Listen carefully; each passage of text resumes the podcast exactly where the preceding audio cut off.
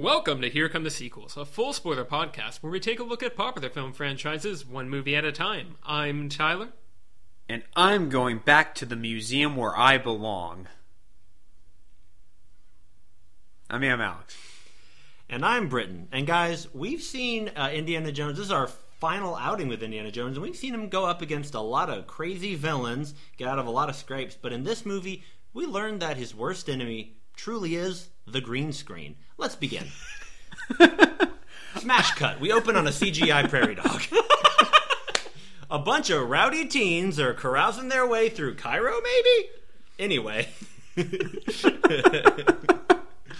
what movie are we talking about this week, guys? Uh, Indiana Jones and the Kingdom of the Crystal Skull. Hey, now that sounds like a fun adventure. All right, so get this: we smash cut CGI prairie. Which I, at one point, did ask, think to myself, is this a production logo? Because movies nowadays, hey, guys, movies today, movies today, am I right? Mm-hmm. Have like 16 production logos before Preach every movie. and so I was like, oh, this must be like. It's like get to the movie, you know? this must What be, is this? This is probably called like Ground Up Films or something. but then I realized, oh, this is the movie. Oh, this is the. Well, to be fair, like with the other Indiana Jones movies, it does the Paramount logo Yeah, and the then it Mountain of merges Dirt, into yes. something else. Except No, this i- one was indeed. Except this one was stupid. What are the scores on this one, A Town? John Williams, I think. Hey, there you go. Y- y'all are just on a roll tonight. Are we? I think we just are trying to not talk about this movie. Not Which is funny because I actually had a good time watching it. Yeah, it. no, I really not don't hate this as much as it's going to seem like I do. well, that's what I was going to say. Not because it's necessarily like the worst thing ever, but just It's not. It's not the abomination that that Yes. the internet would have you believe. no. It might be worse though, and not not worse than what the internet would have you believe. It might be worse. What it ends up being might be worse than if it was actually an abomination. Is it will be? Mm, I Will probably be. Oh, oh, we'll get there. We'll get there. Let it Okay. roll the tape. Indiana Jones and the Kingdom of the Crystal Skull, directed by Steven Spielberg, with ideas from George Lucas, from 2008. It has a 78% critic score on Rotten Tomatoes. Yes, that's true. Indiana Jones 4 is certified fresh. It also has a 54% audience score. Anyway, Tyler, best thing, worst thing. Yeah. Do it. Um. So I really have two two best things I could use. Um. So uh, the the Indiana Jones uh, Lego game. Um, I don't remember. There were there were there, I think there were two. I don't I don't remember which one it was. Um, one of them has uh, has a, a a bit where like you're in the mannequin town, and then like all the mannequins come to life and it's like you're you're playing Call of Duty Zombies in a in a Lego game. and it's very cool. Uh, at least it was for whenever I play. I don't know how old those games are, but when I played them, I thought that was a neat thing. So we got that out of this. So so that's one of my best things. Cool. Um, the other is that I, I I relearned how to solve a Rubik's cube while watching this. I actually noticed that right as we started recording, and I was like, "Oh my goodness, you're about to get you and your son don't have to sleep in that bathroom anymore." The Pursuit of Happiness, where Will Smith with the Rubik's cube and he gets the job at the end. It's a cool Sure. movie. It's Um, the only good performance Jaden Smith has ever given. I don't know. I like the new Karate Kid. And and After Earth. I mean, what? It, um, What am I talking So- about? It's an all-time classic. if it's not evident from my best things, m- my worst thing is that, and and it sounds like you guys might have had kind of different experience with experiences with this. For me, I just thought it was quite boring. um, I Interesting. I didn't necessarily think it was the worst thing ever. I think Spielberg is Spielberg, and we we have sung his praises many a time on this podcast, and especially over the last few episodes. I just I don't think that it it's particularly like I think it does have a lot of problems. Um, but I I don't. I didn't think it was. I don't think it's like prequel bad by any stretch. Yeah, yeah. Star Wars prequel bad. It's you know it's there, there's some annoying stuff that we had kind of talked about last week where they they they make it. If I keep talking about this, I'm going to go too deep into like my overall uh, comments about the the for the entire episode, so I'll hold off. But overall point, I feel like it's decently competently made, but also I just could not stay interested in it for the life of me. Um, I just felt like that, you know, there's not a whole lot of stuff that is bad or good enough to really catch my interest in a way that I was like, oh, you know, I'm I'm I'm fascinated to see where this is going. It just felt like a lot of moving from place to place. Um, I feel like a, a, one solid illustration of this is when they go and they actually find the crystal skull um, at the, the the cradle of some guy. I forget. Uh, They they go they go grave robbing basically. Shia, La, Shia LaBeouf and uh, Harrison Ford, oh, I know what you're talking about. yeah. and and that entire scene, by and large, they're just sort of wandering and talking. yeah. There's not really much momentum or excitement at all. Really, you know, you, you compare it to, for example, in Raiders when the the lights shining down after they they get into the the temple with the or the room with the small map of the area and the light shining down and the music's swelling it's like oh my gosh we found this place or like when they're going down into the the actual temple where the, the ark is held and they're being dragged down and like the nazis have captured them before they got the chance to get to it and there's the storm in the background and you know there's snakes everywhere and fire and like there's all this crazy stuff going on whereas this just felt like sort of cookie cutter. Yes. we're walking through an, an old an old grave site and oh we got the thing and then the the russians found us. Cool. All right. We're we're done here. Move on to the next set piece. I mm-hmm. felt like there were a lot of things handled like that where it just does not have the ease and the fluidity that the first three movies had of swinging through different set pieces and swinging uh different set pieces It and did being- have swinging. it did have some actual swinging that's correct Uh, some good, some horribly inserted. Uh, but yeah, it, it did get to not weave through and just sort of keep up the pace, especially with when compared to Raiders, which that was kind of my best thing about it was how breakneck that is Yeah. in terms of just it, it does not stop. Um, this one, it felt like it was going for that same vibe of oh, we're just kind of swinging from place to place and like we're you know we're just rolling along and set piece to set piece and all these are really creative and interesting um, felt like a lot of the set pieces were less interesting or completely ridiculous when again the mannequin town and the atom bomb we'll get to that um, and it felt like the momentum of the movie was was fairly halting and just sort of all right we're doing this thing okay now we've somehow managed to get here and I, I'll, I'll stop there for now because I'm gonna I'm gonna just keep ranting about it. Um, but ultimately, that's my problem. It's just felt like it was not very interesting Sure. in Sure. a bad way. I don't know. fair enough. Maybe it's just because uh, Harrison Ford's an old man, so so the movie's pacing No, is that- trying to mirror him being an old man. Which I think I really was think just that's part of thinking it. this, and I and I think that there is a way to do that with vivacity, yes. and there is a way to do that that is that, that, that sort of I, there's a way to do that that mirrors the fun and the almost inspiring nature of that of like the old guy getting back into the field and then Right. there's the oh we don't have it anymore Yes. oh man it's all the downsides of it C. Never say never again. Speaking of which, Sean Connery in uh, Last Crusade yeah is a go. way to do this. So Yeah, yeah. you've got two examples of Sean Connery. One is the wrong way to do it, which this movie kind of chose, and one is, oh hey, here's here's like he's an old man and he's he's not really up on the game anymore, and he doesn't really know exactly what he's Right. doing, but they make that really fun, and they they have a lot of fun with that, and the fact that oh that you've now expanded Indiana's ability to kind of get out of any situation Yeah. to his father, who is sort of a bumbling Yeah. buffoon. And like that's that's kind of fun. Like I feel like you could do something with that. well, Why feel would like, I? Oh, go ahead, Britton. Uh, apparently Spielberg, because this film was uh, shot by uh, Jan- Janusz Kaminski, not uh, Douglas Slocombe, and Kaminski had been, apparently shot like everything Spielberg did. I think since Schindler's List, like I think starting with Schindler's List, like they worked together on, on everything.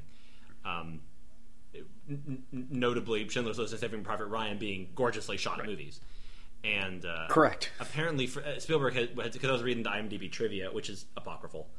but th- th- it was saying something about Spielberg going. So now C- Janusz was having to, you know, learn another man's craft because he was trying to mirror a lot of what mm-hmm. Slocombe had done and shoot it that way. And I was trying to get in the mindset of like a much younger director mm-hmm. when I was making these movies in the mm-hmm. '80s, and so we were both kind of out of our game, but like. That was really exciting in a way because Spielberg seems like ultimately an optimistic person. Right. He was like, "That was fun and it was cool to try it out." And I was like, "Oh, and parts of this movie, I really see that." And there are some beautiful shots and some moments of real like classic Spielberg. Uh, and there's some other points where it's like, maybe this is why we like you to direct biopics about Abraham Lincoln now, dude. and not because like he's Have you considered? not because like he's not talented. It's just like Do you think that was that was a response to this movie? Do you think he was just like, I need to get that out. I need to just. let's go and make this Lincoln. I, I need to do I need to do full course turn. Let's you know it's it's like you you know I I broke up with that girl. I gotta I gotta just complete opposite. Like what's you know Apparently, this movie he did because he not only because, but he he viewed it as the sweet dessert he would give people after the bitter herbs he made them eat with Munich. Because Munich was apparently a much darker movie, and he was like, "But uh, here's this fun adventure." which I you may have underestimated the the overlap. Yeah, right. you know, it's of of the audience. Of Yeah. Like the, Spielberg, Hey, to be fair, this is the third highest grossing movie of 2008. sure. Spielberg, like What what a title. What a sim- what an award. similar to the Coen. I mean, Dark Knight and Iron Man, you can't really Yeah. beat those. So Exactly. which is interesting. Oh, that's an interesting thing that like the sun was setting on Indiana Jones as literally superheroes were rising Mm-hmm. Yes. that same year. That we Correct. got literally the start of the MCU and well, also this like is this Dark is right set a around new level. yeah when you get like your Spider-Man threes and Sure. your um, the X-Men Last Stand and I almost said Days of Future Past. That's not correct. No, but you're right. Like, yeah, Um, like things were definitely yeah, ending. you were. and- You, I think f- when did Fantastic Four: Rise of the Silver Surfer come out? Is it somewhere?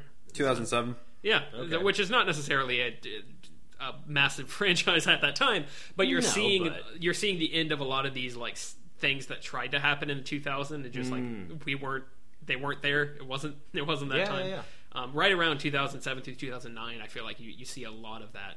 Right. Um, Yeah, and then and then you have this happen. You have these Yes. two movies that together started the change of Yes. the movie of the Hollywood landscape, at least. It uh, well, and I I feel like Spielberg is similar to the Coen Brothers in that he can make a lot of movies that are just fun and wacky and high adventure, and the Coens make like their crazy comedies. But when the Coens go dark, they go dark. Like Inside Llewyn Davis and No Country for Old Men are bleak, mm-hmm. just like oh man, those are heavy movies. And then Spielberg will make Indiana Jones and then Schindler's List, like because they're all talented enough filmmakers, they can do that. they've But- got range. yeah, exactly. It's interesting. I do feel like. Spielberg's range has maybe declined. I think that might be the best way to because we've talked about this about how you know he's still he still gets wins. Oh, you know man. he's still he's still He's great- still got it, yeah. he, he knows how to make a film. I do think his scope has narrowed Sure. as far as like what he is able to do, The types the of energy movies, he's able maybe, to put yeah. into. Yeah, Yeah, which is why, like, and again, I haven't seen Ready Player One or BFG yet, but I love Lincoln, and I've heard great things about Bridge of Spies, and I wasn't crazy about Warhorse, but that's fine. Um, and I'm I, for the third time on the podcast, I'm really interested to see what he does with West Side Story.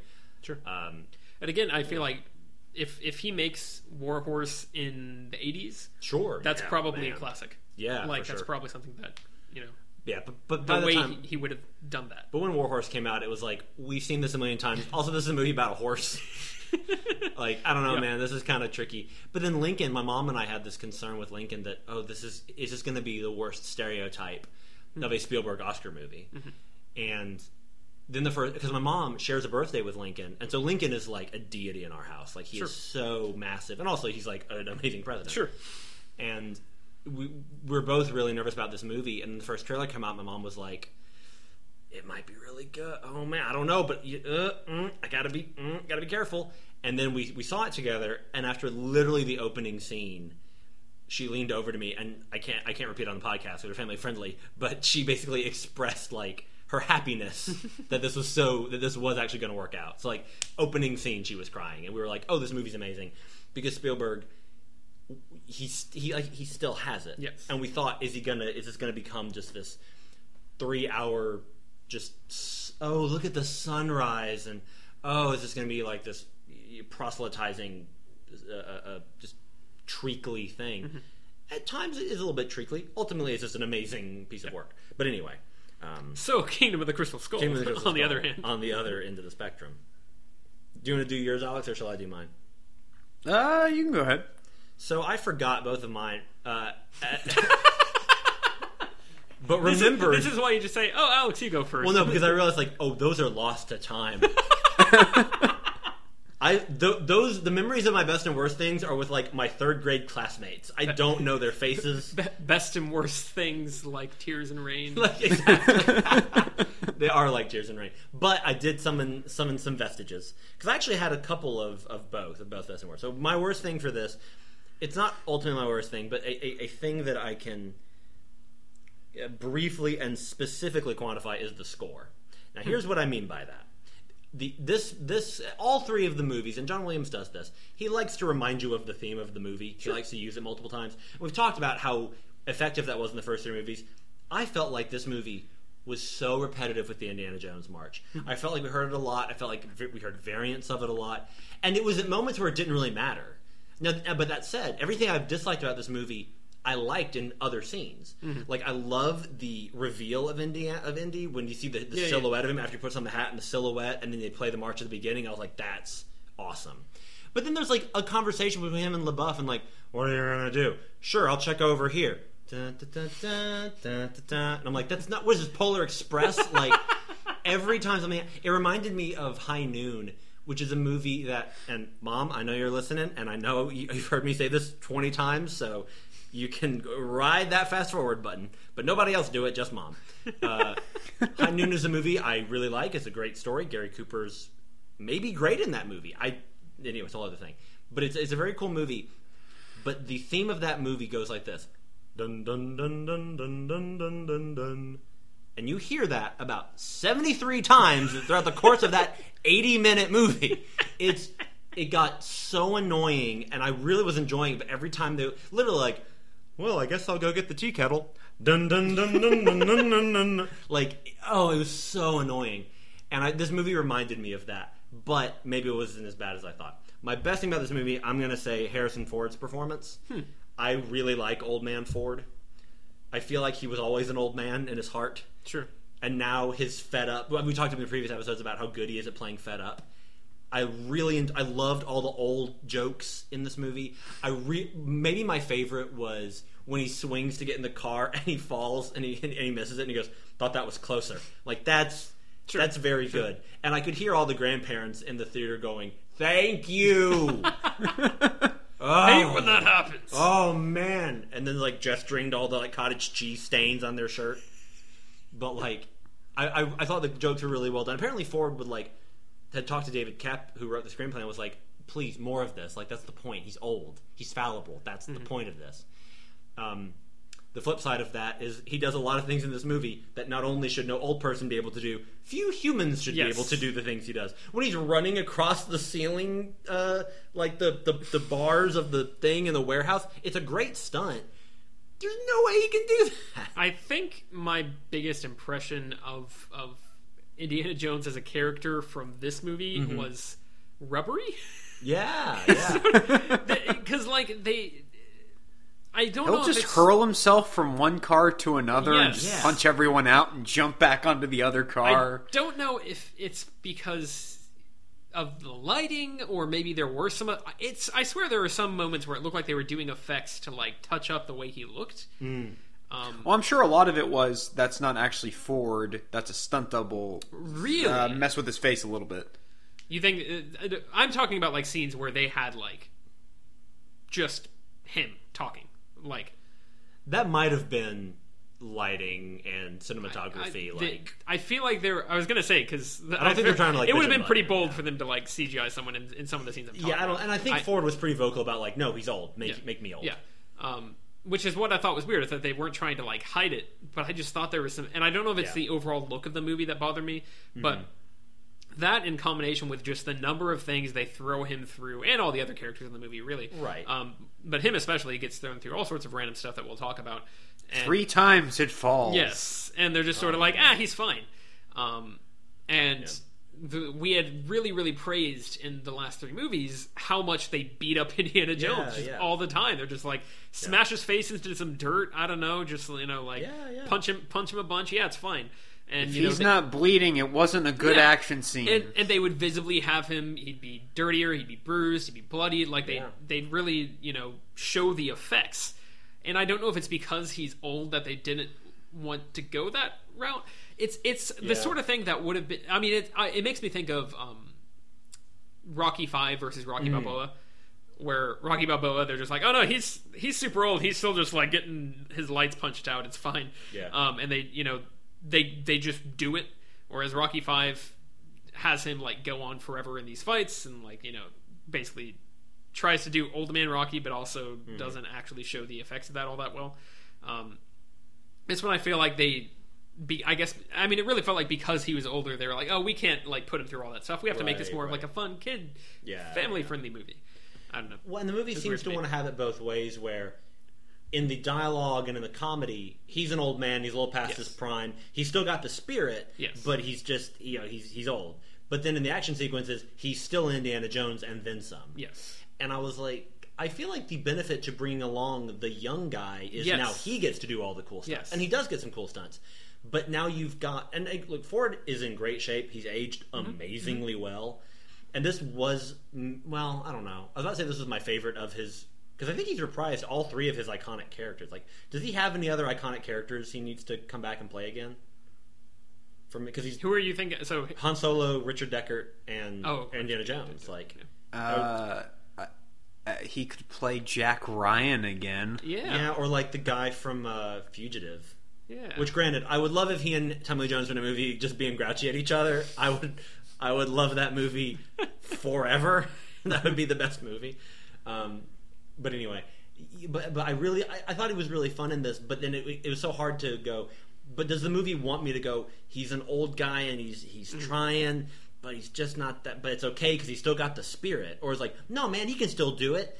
Because they seem to tell me Yeah. both things at once. there there are a couple Yeah, of jokes that's that's the thing I noticed. His Like, it, could, age- it can't decide. yeah. his age never actually impacts the plot in Right. terms of can he he's unable to do something because he's old it impacts jokes, which again, like Yes. I'm, I enjoyed those, and I feel like if this movie, because in the old movies, he, all of these movies are it's all a little superhuman Mm-hmm. because it's a movie and, it's, and that's fine. I don't mind that. I mind it in this when it seems so far extrapolated from who he is, yes and they're also commenting on it, and it's Yes. this whole weird grab bag.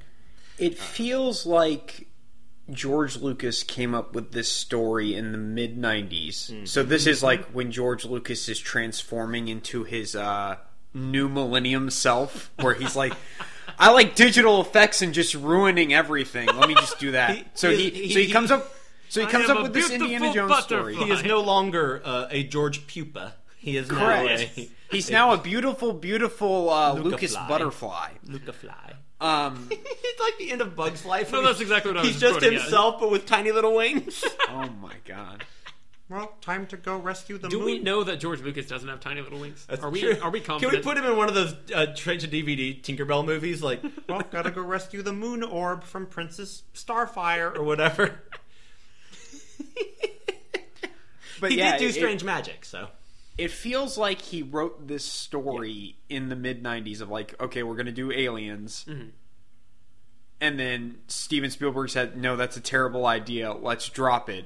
But then over the next like 10 He 15 didn't years lucas just kept bringing it up and being like hey hey steven He- he I've, really- I've got the script in my drawer. We can do it literally whenever we want. You know why? Because i'm george lucas and you're steven spielberg. No And then- one will stop. I love the idea of this is like uh, the two of them like going in together on this risky business venture like they, they're like trying they're like man if we just hit this we just hit this bank man it'll be the big we we'll get out we'll be free for life man this is it's our it's our last uh, last crime we just gotta you know it's, we the, get the it's money the big job it's the big one, man. We just got to get this, and then we're out free. And, and George is the one who's like pushing this, and Steven Spielberg's like, I don't know, it may go horror. And then they both get caught red-handed and, and put in jail for. embezzlement. I think George Lucas is is still in uh, public uh, perception jail, but uh, Right. Steven Spielberg got out with well, good, it feels uh, good like behavior. it, it, it does feel like Spielberg just like eventually gave in, and he's like, okay, well, I guess Harrison did, yeah. Ford's old now. yes, Put that in the script. yes. Yeah. Also, Really let it stew for. Well, also with this, with this 20 years. movie, speaking of those two people, like the last thing Lucas had done at this point was what Revenge of the Sith. Mm-hmm. Yeah, and the last thing uh, you know Spielberg had done was Munich, and like Spielberg had so many, he has, he has so much cred. Like Mm-hmm. Right. What was the last thing Spielberg did before this that like is considered one of his? I'll look. Cla- Would it be Saving Private Ryan? Probably the some- Terminal. Sure, I sure. actually like the Terminal. Let me- I was going to say, are, are things like Minority Report or Catch Me If I You Can are those say- included Oh, as Catch like Me If You Can his so top yeah, I tier? would, I would say those are. Oh, I for, okay. Sorry, I pulled up his IMDb and it was like, "Hey, Brent, remember when he produced Falling Skies, that TV show you love? he's produced he's produced 198 things. Uh-huh. This man. Um, do, do, do, do, do.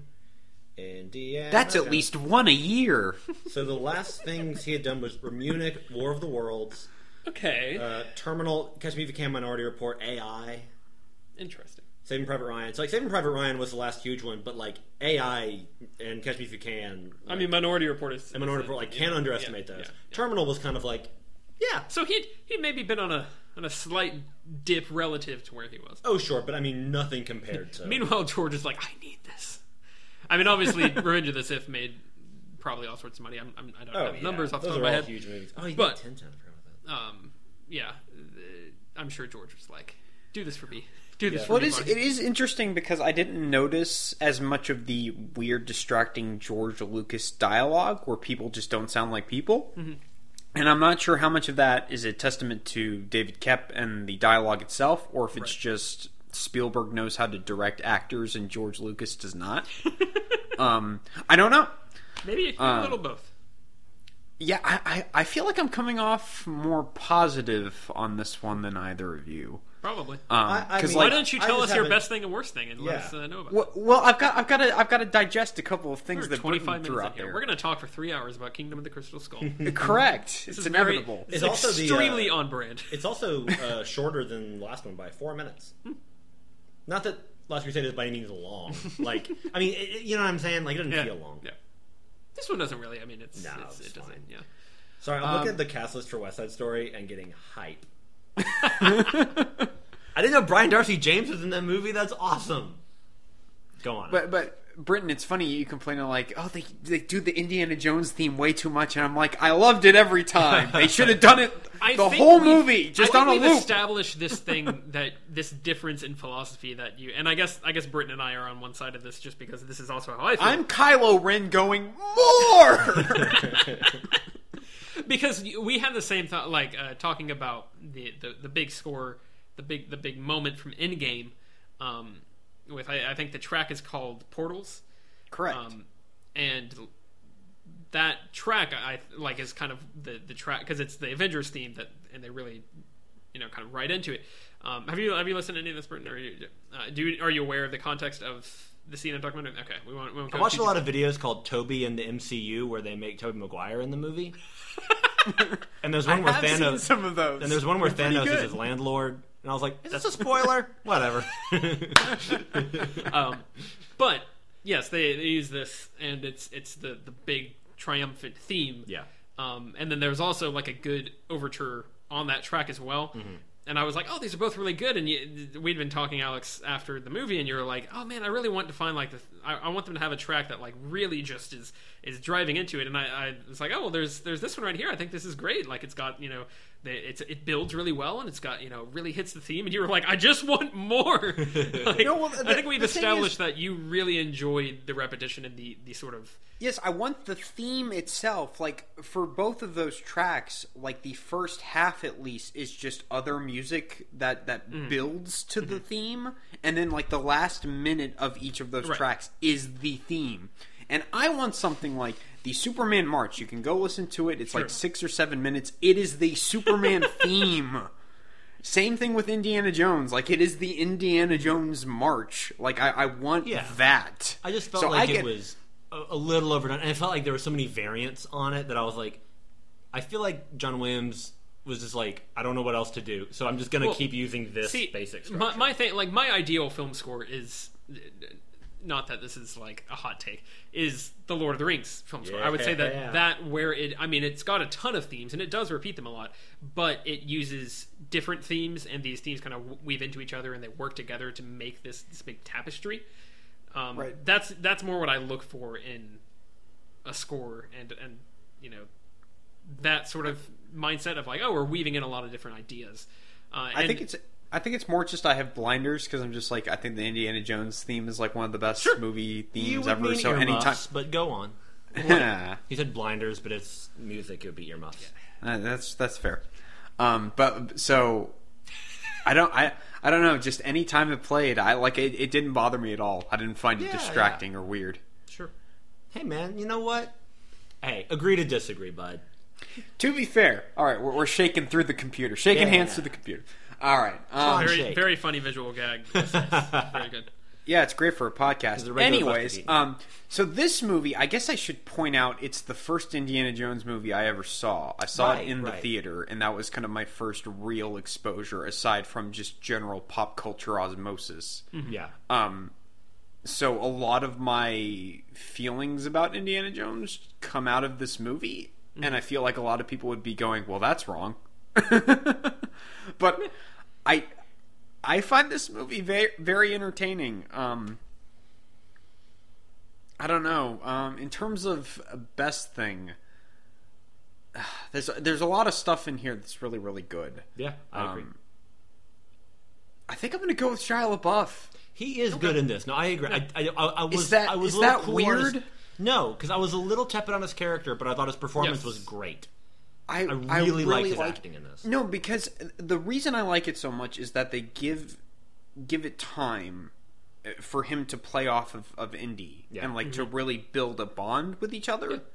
Um, in much the same way that that we deal with that with, with Connery in the last one. Yes. Like I feel like that's that's I think the it's like poetry. It rhymes. In the last one, he was dealing with his father, and now he's dealing with his son. I think the the writing, the the, the script itself, uh, does a much better job of that. Specifically, I, I there's that one scene we mentioned in Last Crusade with Connery and and, and Ford, and they're at the, the table, kind of talking out the fact that oh hey, you were never you were never there for me, and Right. you know it's it's a really great, really like well handled, real scene. Yeah. Um, and I think the script I, does not do enough for Shia LaBeouf as a character, but his his performance is really trying. like the the entire d- dynamic between him and is it Oxley, the uh, yeah. yeah the that entire dynamic where like he is very uh, like J- John Hurt, Oh, yeah, yeah, yeah, oh, yeah, John yeah. Hurt. I who I gets nothing to do and in this movie, Nope. and probably shouldn't be in it. and then kept forgetting to look him up, like, look up because I was like I know this actor, I just don't remember. Who Yeah, he you is. do. and yeah, Well, it's hard to recognize when his chest's all in one piece. sure, sure. it, it does have aliens. It does. Pretty cool. it would have been pretty great if there was an alien and he was like, "I'm getting, I'm getting out of here. I was going to Feet, say, don't or fail me now." And I was then he, gonna say it's, it's weird when it when his his chest cavity isn't like completely open, or he's not just awkwardly handing you a wand, waiting, just like staring Oh, intently. he's so funny in that movie. Patently not. Um, but the dynamic between specifically when he's kind of lost his mind Hmm. and Shia LaBeouf like is is reacting to this and like Yes. is, is Yeah, sort of emoting onto the fact that he's seeing this this man that's broken that you know Mm-hmm. he really admires like that that does so much more for that than anything Oh, the man. script tries to give us Well, and, China, and also just from a technical perspective, as uh, watching him act, like there's I can't remember exactly what it was, but it was like Indiana Jones and Marion were arguing about something, and he was like trying to quiet them down. There's something in the background, like guys, not now. We're trying to what? And he was reacting to so many things at once. Mm-hmm. But I really admired like, and this is such an actor thing, but where he placed his movements and his his lines, mm-hmm. like when he was looking at them delivering a line and when he was turning around. And like I really admired like how dedicated. I don't know. It's hard to it's hard Sure. to parse out without like the aid. to able almost to- the the choreography of right like how he's speaking. yeah how he choreographed that whole scene i thought was really well done and just the whole movie and, and my spoiler my recommendation is a Shia LaBeouf movie this uh, we'll get to it in the episode but he's an Transformers: actor Revenge of the Fallen, right? yeah, Yeah, exactly yeah. this movie i was like i think i have let his because obviously he's an actor who went through some real real stuff in his Mm-hmm. personal life there was just some there's a lot of business there no one really quite understands Yeah, we're But- not gonna we're not gonna really talk about that. No, of course Just not. Focus on his performance. Right, but what what I mean is he's a guy who's there's clearly a lot going on in there, but he is really talented. Yeah. and that's Yeah. something that I had kind of forgotten about because I hadn't seen him in a lot of stuff recently. Right. and then uh, re- and, and then just in the last few weeks, I've been like, oh, he's got some like real talent, not just the thing we mistake for talent, but like he can actually like act. And he's written a movie that's out this year called Honey Boy, which is supposed to be really really good. And I don't know if I'll see it, but Sure. I'm happy for him. So yeah, I mean, I, I really enjoyed him in this, and I liked that he didn't wear the hat at the end because I could hear people screaming until Ford took the hat from him, Right. and then I heard, and then I heard them go, uh. I, well, I, I thought that was a very excellent way to handle Sure. it, Yeah. especially if you know whether or not Shia LaBeouf was actually intended to be like the next Indiana Jones, and they were going to continue the series. I think that's a perfect way to not offend anyone, or just to So- just to end on the right foot. The next movie is is rumored or in production or something, right? Have they I, announced? I that? believe Spielberg has said that that's his next movie after West Side Story. Okay. I believe. I Has saw like six others on IMDb, has but who knows? has Shia LaBeouf's star fallen and risen enough to this point that they could go back to? You want the Yes. you want the I- LaBeoufissance? I don't, not not in the mainstream audience way. I think his stars come back in like the art house, Sure. which is to say within the film world, probably. But that's I feel like that's also how I'm basically Hmm. I'm tracking ahead. So when is West Side Story supposed to come out? 2020. okay, so like if, if he if he I don't know if he's any anything else big. Hasn't he been in something else that's like not huge but like has he been in anything else He was in, mainstream? I think American Honey recently. I don't know. I'm trying to think of his recent like big movies, and I'm not sure. we'll have to. Have the to check. last big movie, eh, quote unquote big, was Fury. Yeah, yeah, I remember Fury. which was Oh. like Oh, but 2015. that was kind of right around. There was that was when he you know he was just going through a lot of stuff. I mean I, I think that's Right. he why pulled out a tooth for the role or something. sure. Yeah. Um, he, he was he was he was I'm- he was getting into it. I'm really curious what if he's gonna like if he's gonna be anything in any in anything words Mm-hmm. in like the next year or two that gets like fairly big. Sure. If he would come back like swing back enough after you know the the fallout of this movie and everything that happened, uh, and just be like just for them to be like I guess we could just. We just go back to him, right? Like, can't we just can we just follow up? Can we just make another one, with- like, and just make him the star? Like, I, I, I'm curious if we'll get there because I think he could do it think more than people probably would have been open to in when this movie came out. Like, Yeah, because also at this point, Ford definitely can't do it. Yes. Like, I, I think LaBeouf could. I would be fine with it, but you know, I understand how the Well, and specifically, I'm thinking of the fact that then you avoid the recasting controversy entirely Yes. because I'm sure Disney is probably freaking out about that and that prospect when you consider. Um, they, they do own Indiana Jones now, right? I forget. Yes. they own Lucasfilm, so yeah. Oh yeah, They yeah, own the- Lucasfilm, which owns Indiana Yeah. Jones. Yes. Um, the, but just like going to the the solo thing, which was just a confluence of variables that led Yeah. to that box office being pretty bad. Yeah. Like I'd be very curious to see if they are like, oh hey, let's you know instead of recasting, maybe we'll make a a sequel instead. We'll do the Creed thing. Creed's doing well. Creed's Sure, sure, sure. Creed's got good movies, and you know it's it's it's making money. I will say, Alden Ehrenreich would be a cool You know he would. Indiana Jones. I, And I, and I, I, I think it would be a shame if they chose not to do to do that just Yeah. because they were like, oh, we need to I think either him or LaBeouf would be good. That. But Also, Alden Ehrenreich is ridiculously talented. Like it is. he's great in solo in terms of like evoking. Did you guys ever see? Probably not. Beautiful Creatures. Hmm. It's a really bad like YA magic-y romance thing with him. You're Awesome, but he's in it, and he's so good in that movie. Mm-hmm. It's not a very good movie, but he's like watching. I was like, oh, you're like a real actor, Mm-hmm. like doing. r- You are so talented, and then he steals Hail Caesar out from everybody else. He's Sure. so good. Ugh. well, I would argue that since Indiana Jones is supposed to be a James Bond esque character, you can recast Sure, the role, sure. and it's mm. really not that big No, a no, deal. no. I'm and, and I'm not saying it should be. I'm saying I think it could be made a big deal specifically because Yeah. we're trying to recast Harrison Ford again for a movie, or after we just did the same thing in another movie Oh, where yeah, yeah. that went Yeah. horribly wrong. But also, Quote, Indi- unquote. well, even though Indiana Jones is a Bond esque thing, at this point he's not Bond. Like people do Well, not think of him. as And Bond. that's the thing as well. I think this movie to, to kind of actually get back to this movie. Alex, have you said your best and worst thing? Uh, I said my best thing. Say your worst thing real quick, and then we'll pick up on this thread because this is going to lead me into like every other thought I have about the movie. Okay. Um, my worst thing is going to be the overuse of CGI. Yep. Um, I think that's a pretty obvious one, I- but nonetheless, it's a problem. Uh, these movies are built on practical effects, and hey, isn't it cool that Indiana Jones is doing all these awesome things for real? Right. And for a lot of the movie, it seems to be going for that. And Mm-hmm. like, I don't think it goes off the deep end in like a Star Wars prequels way, but the, the George Lucas influence is very obviously there. Um, Well, yeah, and I, he, and he's I- very he's very obviously going. All right, now now how much of this budget can we give to ILM? When I don't mind a little. Seventy five percent, you say? And the other 25% goes to Harrison Ford. I don't mind a little CGI addition to help Harrison through some scenes. I don't mind some stunt work to help him through, but Right. I, I want to have a practical effects experience. And this is not that. This is well, very when much the best the best action scene is the chase through the college. You Oh, know why? Because it's a nice little Mm-hmm. car chase that's all practical. Although, can I just say, anyone else feel like it's in pretty poor taste that, that Yep, he, they smash make- into uh-huh. the, the statue? I absolutely and do. Brody's head rolls off because he had passed away by this point. And the that's why he's not in well, the movie. and the actor- Yeah, that's, no, that's what I'm saying. yeah, the actor had yeah, passed away by this in point. 1992.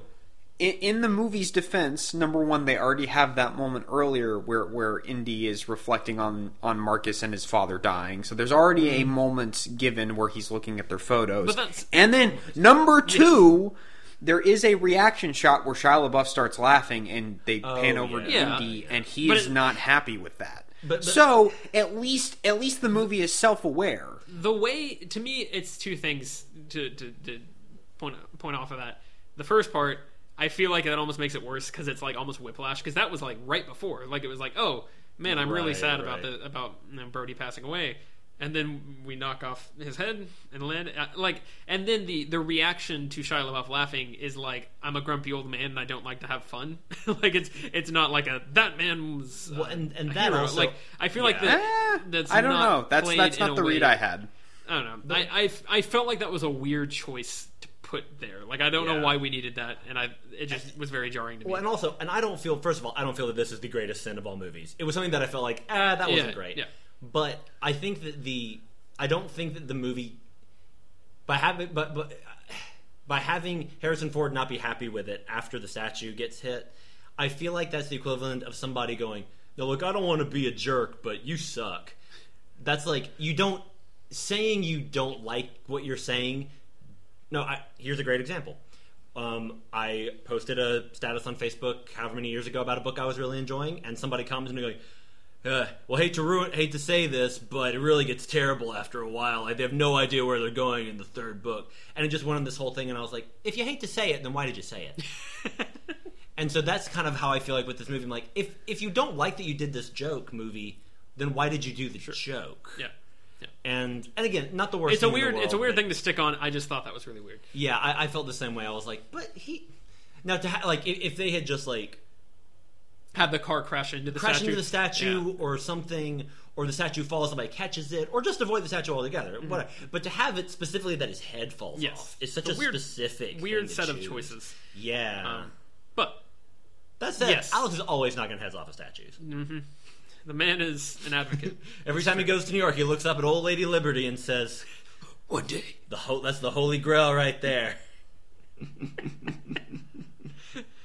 I feel like Accurate. There's, there's probably some reference we could do to, to tie that. I'm gonna I'm gonna just move on. Because, um, but yes, the CGI is quite poor. Um, there's just and, It- and it- this it- is really both in, overdone and poorly done. this is really in that again with that that era of oh there's a lot of franchises that are collapsing a lot of those in their collapse were relying very very heavily on effects digital effects to try and like make these movies somehow some, Right. Mm-hmm. like save these movies in post basically where Right. you've got you know your wolverine origins and um, i mean Spider-Man three. yes and then and then you've also got avatar coming out right in the middle of that um, which is CGI the movie. It's like look at how much better Yeah. you could you all could be doing it. And so like that was just an era where like that was such a focus. Uh-huh. Whereas now I feel like I mean we still do a lot of practical stuff, but we've gotten so much better at blending digital Yes. into film.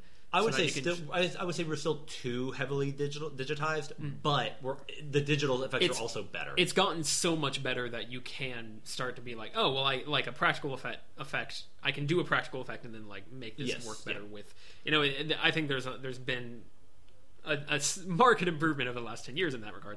Yeah. uh, this was right in the middle of a, a bit of a valley. And I've heard this about. I haven't watched the new Dark Crystal Age of Resistance Mm-hmm. show on Netflix, but uh, the old movie is a movie that is obviously all practical effects. Right. It's the '80s. It's all Jim Henson puppetry, and it's in a.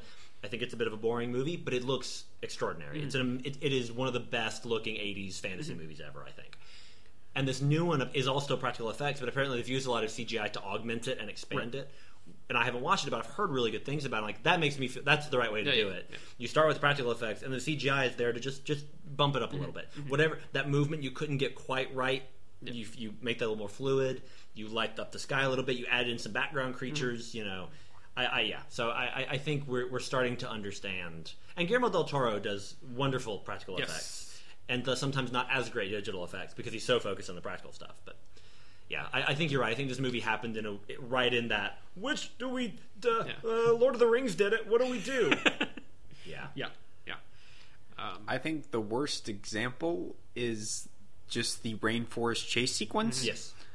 um, because there's a lot of cool stuff in there. Um, I, I like the moment where where they're uh, Marion and um, Mutt are just kind of sitting there, and then just out out out through the back of the truck, Indiana Jones just pulls out this rocket launcher, and he's like, "I'd cover your ears if I were you." Yeah, that was good. And I'm like, "That's an Indiana Jones thing. I like yeah, it." yeah. Um, but then we have like that that big overblown like prequel esque device that's like cutting down the trees and stuff. Mm-hmm. And the whole time I was watching, I was like, "Uh, that's what is that gaudy looking thing that Spielberg's computer created?" and even the vehicles in it, like when they're driving around the cliff ridges. And the you know they're driving along the river and they're like trying not to fall off the edge. Like Yeah. a lot of those shots, the cars are digital and it's Yeah. oh yeah, very jarring.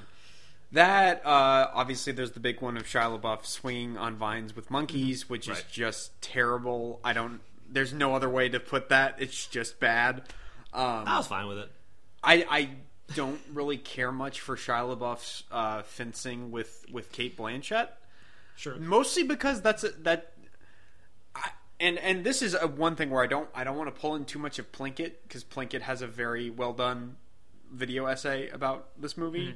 Um, but but he's he's just like that seems like super out of character for this for a greaser to be like yeah they taught me fencing and I actually Right, paid right. attention and now let me use that. And uh, there's just a lot of wonky green screen and there's that bit where the the vehicles are starting to go apart. So he's kind of like doing like a half split and then Yeah. like the the plants are like hitting him in the crotch and stuff and it looks terrible Yeah, I remember watching that scene and going, I was really impressed with LaBeouf and Blanchett for doing as much of that as they did. Yes. I mean, there's Yes. some really impressive choreography there. But yeah, it, but in that same of like, you're doing this, like, these stunts are really good. But like you said, I, I mean, I understand why a greaser would learn a combat thing over other stuff. But also, it is weird that he had that opportunity. right um, and, and, And yeah. I, I know it's to help differentiate it because, like, obviously Indiana Jones is a brawler, so we don't right. want Mutt to just be doing the same thing. At the same time, Mutt is a greaser in the '50s. He would be a brawler. wanted to get into like a bar fight and stuff. Yeah. Yeah. And I love that bar sequence, by the way. the bar scene. the is- bar sequence is a runner-up for best thing. That's a fun part. Um, I love I love a good uh, just sort of take the the ubiquitous chaos of humanity to Mm-hmm. turn into like something for your advantage, like where they're just like ah just just punch this guy, Yeah. and then like like that's well, how we're even gonna then, do it. Other they do a wonderful job setting it up beforehand. Um, with, with that that nice little uh, sequence with uh, Mutt talking with Indiana Jones, kind of explaining like, "Oh, Oxley went missing. Here's what happened. My mom escaped, and she's trying to ha- get me to find him or whatever." And there, there's a wonderful moment where where the the waitress is delivering drinks to them. Well, to the Uh, Mutt picks one up, sits it down. He looks away. Indiana Jones puts it back on the tray I liked all that. and and they set up like um I think there's a bit where Shia LaBeouf like he sticks a comb in in the guy's water. yeah. So we go ahead and set up that he's aggravating the guys at the other table. That way, when it gets into that fist fight, like it leads in better. Yeah. There's also just some nifty little choreography with them. Yes, Yeah. And it also tells us things about character without being overblown. Yeah. I really liked the joke where it, when it's revealed when he's like something about like Indy's like why did you care so much about him finishing school, you know, and she's like, "Indy, he's your son." Why didn't you make him finish school? I love that they jumped right to the most parent argument. It's it's literally it's it's and they set that up a, a few times to make it like oh it's an actual kind of through line of, of they have the Indian Yeah. uh, Shia LaBeouf have this discussion. What is Shia LaBeouf's name? In this Mutt. movie? Mutt. Mutt. yes. They they have this discussion. Also, multiple times. Henry Jones, Oh, yeah, yeah, yeah, uh, sure, sure. the third. Um, and so they they have that discussion, and then yeah, the joke is Indy's like, hey, he's he's a good kid, Yeah. and don't be so hard on it on him Yeah. about school. And then she's like, he's your son. And he's like, why did you make him go to school? yeah, oh, it's, it's You know, it's funny. Um, I think there's one major adjustment that I would change to this movie's story that would completely remove that joke, wonderful as it is. Um, I would remove Marion from this story completely because, other than an, an attempt to try and bring the franchise back around, she's completely pointless to this plot. Um, this isn't really a movie where we need a, a love interest sure. sure. and not and not just because old old Indiana Jones he doesn't need a love interest. It's just I don't think this plot needs one. There's not really a love interest in Last Crusade. I mean, like, Yeah. they, I, obviously to begin with, there's the, all the stuff with Elsa, but then it's kind of like, eh, Yeah. we're- And that's not even true. But then like also- love, Yeah, know? they're yeah. just like doing what their bodies wanted. I, I, I like don't like running think and eating vegetables. Exactly. and breathing. Um, I don't think Mutt sighing. Williams. I don't think. I'll just keep attempting to speak, and you guys can keep intercutting. I'll just It's get fine. more and more rebels. It's fine. Go on. I'll, I'll Um, I don't think Mutt Williams should be Indiana Jones's son. Like, I don't think it should be that literal. I think it should be a symbolic thing. sure. um, where where Indiana Jones kind of takes him under his wing. Um, yeah, yeah, I agree. Also, I think yeah. that works a lot better, and that the the in terms of a delayed sequel, like franchises that do this, like they wait twenty years and then they do that. Most of the time, they're like, "Oh, and the main character had a son," and like there's Yeah. some kind of reveal or some like like Kylo Ren. There's some kind of twist to it or something, and I feel like this would have been great to just be like, "No, we're not doing that." And the movie is very lenient on Indiana for leaving Marion mm-hmm. yes, with and like No, and obviously he- they explain that he never knew Yeah. that she was pregnant, but like apparently he left her at the altar or something. or a few weeks beforehand or something. which like is that. which is weird, and I don't know if the idea is that it's kind of like, oh well, we don't want to imply that like he, you know, was with her. I don't know because Yeah. Raiders already kind of implies this, but like we don't want to imply that that he got her pregnant, you know, before they were married or whatever, like you know, out or like without them planning to be. I don't know. It's like they don't want to make him a, a deadbeat monster or something, but Yes. also like he kind of is uh, Yeah. based on the way you've you've set this up and so it's like uh, why like i feel like it would be if it was just oh they they drifted apart and she found out later right. that's not that Yeah, I, I- like I think they intended out of it. character and they kind of the way they did it they they sort of i think made it too much where he gets away with just like oh yeah i guess i was not there for for this this kid and you know now and then they just get married at the end and it's Yeah. like oh I guess In- I in guess all that emotional uh, In a very- all those emotional voids have been filled and everything's fine now. In a very You know? bland Yeah. ceremony in an undecorated church. I, I wouldn't go to that either, Sala. Um, Britton, the fifties were a different time. a blander time, apparently. I mean, And correct. are, mean, are the fifties the blend? Have you watched I Howdy yes. Doody? Have you? No. I, I will say I enjoyed the I like Ike line. I just Old Man Ford is just a fun guy. Sure, He's really good. It would have been great if in this movie he had looked at Mutt and gone, "It's all real, kid. Ark, the Holy Grail, the Ark of the Covenant. It's all Aliens. real. aliens." Cate Blanchett. Cate Blanchett's real. Apparently, he saw her out of her wig on set one day and didn't know she was because he'd only ever met her while she was in Oh her my wig. By the way, Cate Blanchett is looking so much like thoroughly modern Millie in this movie. Mm-hmm. The whole time I was like, not for the life of me. Uh, anyway, that's a fun I show did like with her some quite a bit big in this. racism in it. Sure. Uh, but These are references you're making for 100. percent Can corroborate, not made up.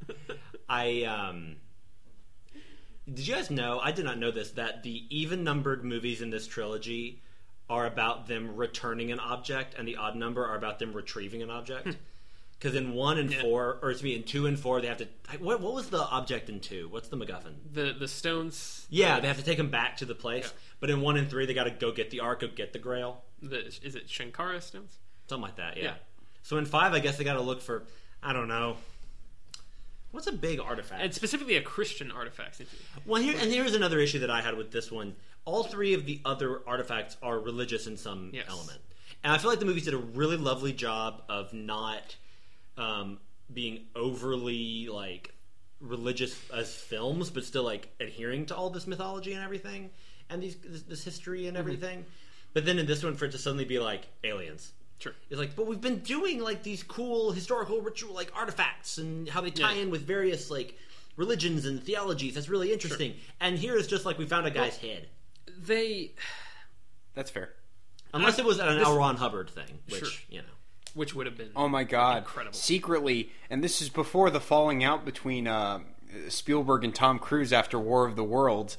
Uh, Spielberg originally wanted Tom Cruise to play the role of Mutt Williams, and it was all going to be a lead into Scientology. They're actually folks. half brothers, and I will say LaBeouf and uh, No, no, Cruise no. are He was still a son. no, I was it was Spectre thing. Anyway, yeah, Cruise and LaBeouf are both really good at going. No, no, no, no, no! Go, go, go, go, go! Move, move, move, move. um, but on that point, Yes. I'm I, I might just I might just be ranting for a bit here, so uh, I'm just gonna I've got I've got my overall thesis on this. This might be sort of my backdoor worst thing, which I've been known to do from time to time, is just that this is such the wrong angle to take. If you're returning, specifically the fact that they're returning to him in the what what year is this supposed to take place? Fifty-seven. So they're they're like they're returning to him in sort of as the Cold War is heating up. Um, they're they're kind of Oh my Yeah. god! and the thing is, the franchise already has several references and parodies, uh, or at, le- at least references. I don't know if they're necessarily parodies, but uh, uh, allusions to the James Bond franchise. Right? The character was created because he was trying to do. Spielberg wanted to do a James Bond movie, and George was like, "Screw those guys. We're gonna, we're gonna go do this instead." Um, and you're don't now, want any of those You're apples. now approaching the time when James Bond. I mean, this is when the James Bond books are being written. Correct. So it's like you're dealing with the topics that James like this. You're, you're getting more into that. You they mentioned Yeah. several times that oh Bond was with like the CIA or he was a a double agent in Berlin. point. Like they they they reference things like that, and it's like you could have I need I need to also discuss the political stuff because this movie is very confused Sure. about what it wants Sure. to say. Um, but you could have done so much with that. I think in terms of trying to to mold this, since it is such a time gap, mold this into more of like a James Bond Sure. story.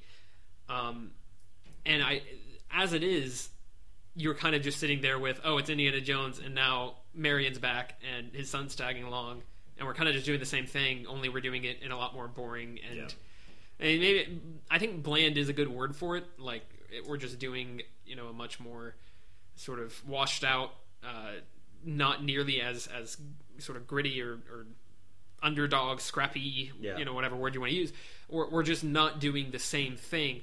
And I think it ultimately it's it's completely undercutting the fact that the original three movies are supposed to be these uh, homages to the serials of the 30s and you know 30s or, or I don't know exactly when that would have come out, but back then, back yonder, um, they were very like disconnected, separate events, and it's like you were being dropped in the middle of this thing, and like as you would have been if you had just caught one of these episodes back in the 30s you wouldn't really have known maybe what was going on if you hadn't caught up with the rest of the series. In the same way that the first Star Wars is, is allegedly supposed to work, um, you it's just you're being dropped in this story. You know the main character because you've seen him in this other thing. The the side characters and the, the, the new cast they're all new, and we're not really all that continuity heavy. There's there's gonna be some references and some tie-ins every now and then. I mean, it's the same reason I had a problem with the flashback in the fir- or in Last Crusade the, to to when he's young because the franchise inherently is not designed to have all these like neat sort of ties and bows, and, mm-hmm. and it's not really supposed to be like, oh, we're you know having the look at look at all these references we have in between things. It's supposed to be like each time it's a new adventure. You don't really know exactly what you're going to get. We're going to explore some different thing. We're going to go in a different direction, get something new for Indiana to, to bounce off of, and we're going to have a new fun experience. Where this I felt was very much a triumphant Indiana Jones is back, y'all, Yeah. and we gotta, you know, here's his son, here's the girl that was his best love interest, and uh, we're, you know, we're now he's gonna marry her, and you know, we're gonna like. I realize that it's hard to resist doing something like this with old Indiana Jones, but I just feel like the foundation is broken from the start of them trying to apply to a fr- like you can in the way that like Force Awakens does this to the original Star Wars trilogy, where it's sort of oh it's twenty years later and we're kind of we're, we're reworking some stuff, but look, isn't it amazing? It's the Millennium Falcon and there's Han Solo and like oh isn't this awesome?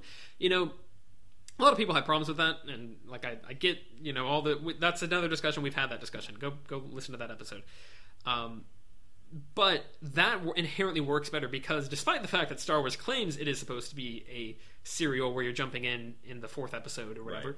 it really just feels like the beginning of this story, and we follow that story pretty closely. Where you know there there is a, a defined beginning, middle, and end of the original trilogy. There are some gaps in between, sure, that you can fill, but by and large, it feels like we're we're progressing through that. And so when you come back to that 20 years or however longer than that, however long it was later when they come back in Force Awakens, it's like okay, this is this is like we're doing a new thing now, Yeah. and we're you know like this is this is a big celebration that we're we're using to start off something new. Whereas the original Indiana Jones ne- movies never had that sort of interconnectedness that Yeah. you could then come and say, "Oh, I'm making this this big celebration of all these three different movies that don't have a whole lot to do with one another." Yeah. Like I, I think that's where I land on this, and that's where I have. It's not so much that it's so indulgent with the celebration because it's really not. I mean, that you know, the Mar- bringing Marion back is the biggest thing, and, and having him have, have his son there. Um, those are both like pretty bad, I would argue. But um, aside from some of the like the hat and stuff, and like you were saying with them playing the theme all the time, Yeah, yeah. you know, it, it really doesn't get into that too much, but the entire thing sort of feels like it's just coasting off of, hey, you, you kind of remember what Indiana Jones is like, right? Here's a movie about, yeah, yeah, this is this is good, isn't it? Isn't it right? You know, we're we're kind of revisiting some some different things that you might remember, and uh, you know, we're just kind of traveling through it, and we're gonna do a regular Indiana Jones adventure, but now it's just like we're making sure that you remember that this is based on those other three movies.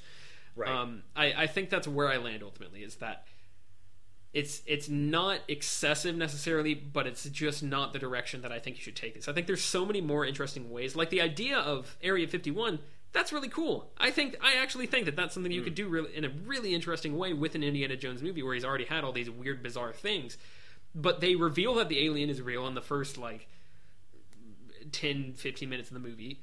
Um, Right. When they find him in the, the, the place, there's already all sorts of weird I mean, the entire fact that like basically they kill everyone guarding Area 51 in the first, you know, I mean, within like 30 seconds, basically, like they just get them all to come to the front gate and then they mow them down, and then now they have Area 51. There, there's basically no other American soldiers.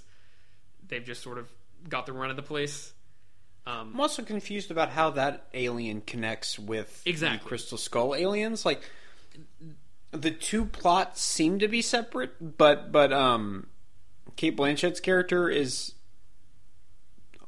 working on both. Like, I, I was a little bit confused Exactly. about I'm- I'm thinking other of- than aliens, and, and she has like some some vague line where she's like, "Oh, maybe the one we found at Area 51 was like a distant cousin or something," and I'm like. Yeah. That seems kind of flimsy, doesn't it? so so look at look at Raiders of the Lost Ark, right? You have the entire movie happens with the the ark. They're fighting for the ark because Indiana. He just he just thinks it's an artifact that you know belongs in a museum. We gotta we gotta get that. It belongs in a museum. belongs in a museum. Um, and then at the very end, they lift off the top, and holy crap! It just exploded all these Nazis. That was horrifying. What in the world? Oh God! All right, let's get that out. Let's let's go put that summer. get the top men on that. Um, that comes out of like basically nowhere at the very end of the movie. Um, there's the I you there's a, the storm kind of halfway through where they're trying to actually dig it out. And it's kind of like, oh, is that supposed to be supernatural? What's going on there? But you you are not expecting that at the end if you're watching this for the first time. That that is a not even really a build. That's just a shock like that comes out of nowhere.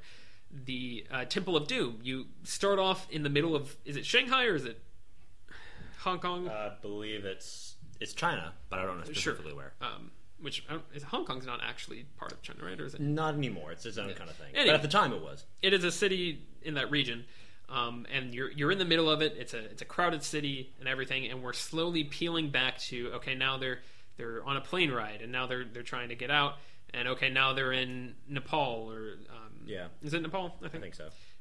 Forgetting all my Indiana Jones geography, but they they get out of the plane, and now they're floating on a river, and okay, now they're they're on a trek to some temple somewhere in in India, and and then they you know are in this temple and this temple seems fairly civilized. They're eating some weird stuff but okay. And then we we get into okay now there's there's secret passageways in this temple. Okay now there's a bunch of freaky bugs and traps and oh my gosh there's a man tearing the heart out of another man with these stones blaring fires or, or like blazing you know in the middle of this giant cult temple and this is Yeah. horrifying like it's it's this slow build and reveal probably like halfway through the movie or so um, maybe not quite that far but it's it, it takes a, a good while Yeah. of this increasing sense of unease and just general not throwing you right into it to really get you into the idea of okay you know th- th- there's something really freaky going on okay wow there's this crazy cult that appears to be doing some some pretty impossible stuff. All right this is well, i guess we're here. This is crazy.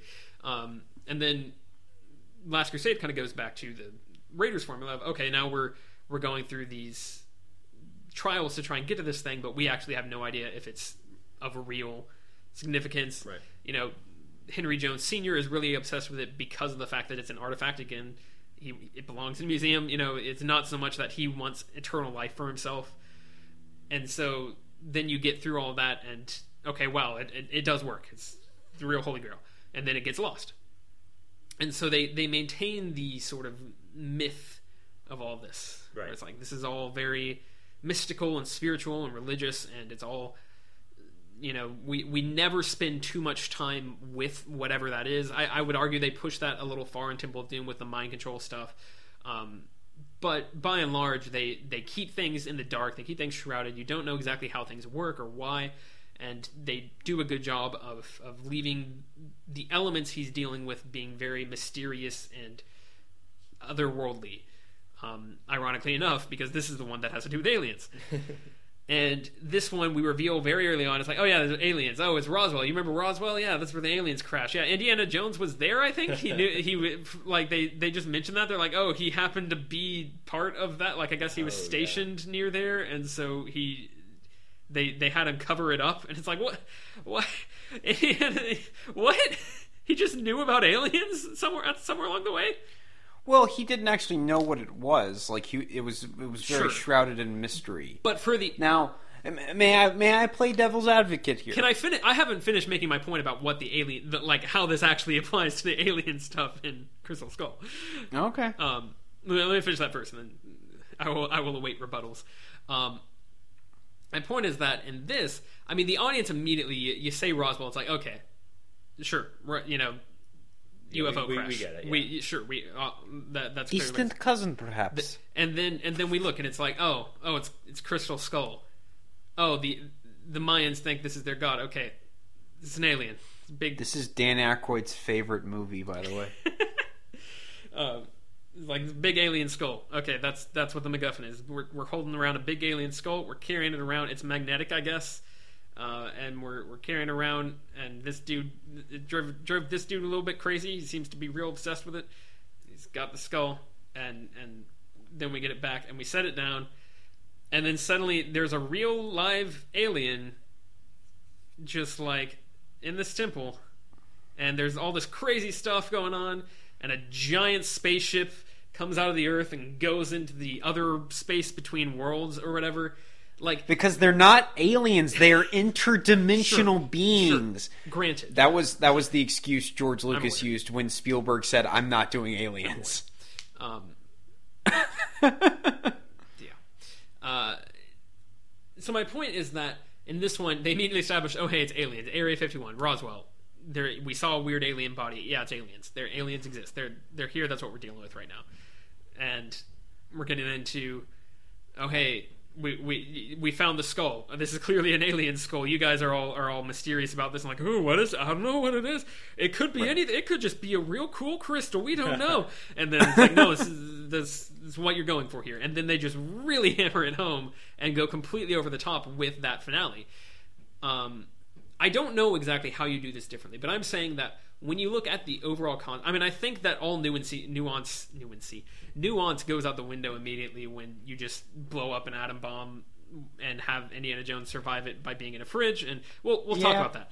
Um, we'll talk about that. I say an hour and ten minutes into this podcast, but I think that there's just no build or tension or miss. I- Like you were saying, Britton about like. Um, actually, you said L. Ron Hubbard, didn't you? I did. I did. I was thinking of um, more of a who's who's the Cthulhu guy? Oh, Lovecraft. Lovecraft. Yes, that would be a really cool way. to That would be cool. That would be dope if you had it be Oh, like, man. oh, creepy uh, Lovecraftian beings. What's what's going on? You know, primordial. Oh what what man! like what if Indiana Jones had to fight Cthulhu? he couldn't look upon him; he would go mad. is what I'm saying. And Oh. I don't, and that's a hard thing to do too. I understand, but I'm saying if you're going to try to keep this air of creepy mystery, because, and I think the other thing too is that this, in- it's it's a may seem like a nitpicky picky thing on the surface, but I think it's important. This entire movie is shot in daylight. It's it, there, it- like there. There's the. It's night when they go to actually get the skull or whatever from the place, and then pretty much the rest of the time, it's very bright and it's just like oh we've got the again with the rubbery and the lighting and we talk about that but there is never this sense of of doom or mystery hmm. or, or, or or fear around the skull it's just like oh we got this MacGuffin. Um, I don't know what it is. Maybe they just carved it. Maybe I don't know. I don't know man. I don't know what it could be. It's, it can't be aliens even though Roswell in Area 51 it can't be aliens. Oh oh it's aliens. Um, and so I, I don't think they handle that mystery well at all. I, I don't think it's built in a way that, that leads the audience to a guess at all, you know, in, or kind of be left in the lurch as like, oh, is, is what is it supposed to be? I, you know, Right. There there's no, especially by the ending, of course, but even up to that point, it's pretty clear that's what they're going for. Um, and they they kind of just don't respect the fact that oh hey those other movies had this really nice sense of tension and and sort of respect for things you don't understand and I don't think this movie does that at all and I think that it centers on a the fact that it's I mean the fact that it's about aliens already makes that hard to do, and the way they go about executing that makes it impossible for it to to really be effective. I think there's ways you could do it. And I think there's ways you could tie that in with like, oh, what if we did sort of a, a James Bond Cold War spy story where maybe Indiana Jones is out of his element because he's dealing with all this espionage and you know maybe you do some parody stuff with oh here's the the super young hot Bond girl and she's trying to to get with with Harrison Ford but oh she's the Russian spy and like make some jokes about how he should have seen like I don't know you can do stuff like that and I think that would be such a more interesting way to take this if you really transitioned it into this is Indiana Jones trying to live in a changing world. It's a world of spies, you know, and he's getting embroiled in Cold War back and forth. And somewhere in the middle of all this, oh, there's this alien. What's what's this mystery about? We don't know what exactly this is. And then maybe you have the ending take place at Area 51, so that then you're like, oh, collecting the dots. Oh, that Roswell. Yeah, that's that's where we're going with all this. Like you don't reveal wi- right away what exactly we're going for here. Um, this is almost one that I, if we ever did another podcast where we rewrote movies, I would want to do this, except for the fact that I would not do any of the same things the movie did, so it probably wouldn't be a great candidate.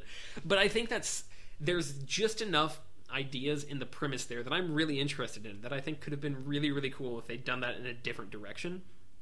But as it is, it just feels like, oh, what if we did aliens, but we didn't like what if we did the least effective job we've ever done of dealing with the MacGuffin or the religious artifacts or whatever in an Indiana Jones movie? We did the worst Indiana Jones movie in general, and just in terms of the way it's executed, and then we used aliens as a MacGuffin so that it's even more removed from those other three movies that people have now kind of generally deified.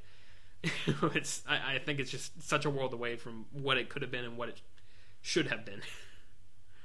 So that's my thoughts on Kingdom of the Crystal Skull. this is this is why I kept having to stop myself early on because I was like I I realized that I have a lot of thought. I don't hate it. I really don't. I just don't think it. I think it could have been so much more. Now, like I said, if I may play devil's No, you advocate can't actually. for That's the end of the podcast. Uh, you can find me Actually, online. at real- I give it a C. Yeah, real quick, you mentioned Cthulhu, so now I'm just thinking about Azathoth. uh, Azathoth is the ruler of the outer gods. He dances at the center of the universe to the sound of blind pipers. Yeah, my my buddy uh, Azathoth. yeah, exactly. he's Cthulhu's granddad. Love I, that guy. I just looked at a bunch of Cthulhu uh, universe gods. I went Guys, downtown there's with some him last scary week. stuff. Nyarlathotep is not to be trifled with. Oh, he's all he's all bark but no bite. So, Alex, you know? I'm just saying, be careful what devils you advocate for. All right. I don't, I don't want to have to be dealing with the nameless mist or anything. That's that's fair. I, I cannot argue against that. Then I got into Um, Norse stuff, and I was like, "Oh, Fafnir, yeah, sure." I just want to talk about my favorite deity in Norse mythology, the serpent that encircles the world, Mm-hmm, Jormungandr. Okay, I will stop, Alex. Britton, Britton your uh, your elbow is Oh, encircling beans. the table there. Sorry, I, get, I just get really cash when I talk about Jormungandr. and your and your uh, nameless And the babies nameless of mist, yeah. beyond veil. Go on, Alex. So, regarding the fact that they very early on go, yeah, we're doing aliens. In a way, I kind of respect that Sure. because s- with each of these movies, it's it's the same pattern. Like Indiana Jones is skeptical, we don't really know what it is, and then we slowly learn, and then like crazy stuff happens toward the end. Like specifically one and three, that's that's kind of the pattern, and, and in, in a way, Temple of Doom as well. Um, this one very early on goes, we're doing aliens, we're not beating around the bush. Like, I I respect that in terms of like I know what I'm getting with an Indiana Jones movie. I I'm expecting there to be a supernatural element, whether it be something religious or aliens. I like that it goes ahead and gets that out of the way. However, however, mm-hmm. once again we have a, a, a skeptical Indiana Jones, and I'm just like, with all the stuff you've seen, why is this so hard to comprehend? May I repeat, you were at Roswell.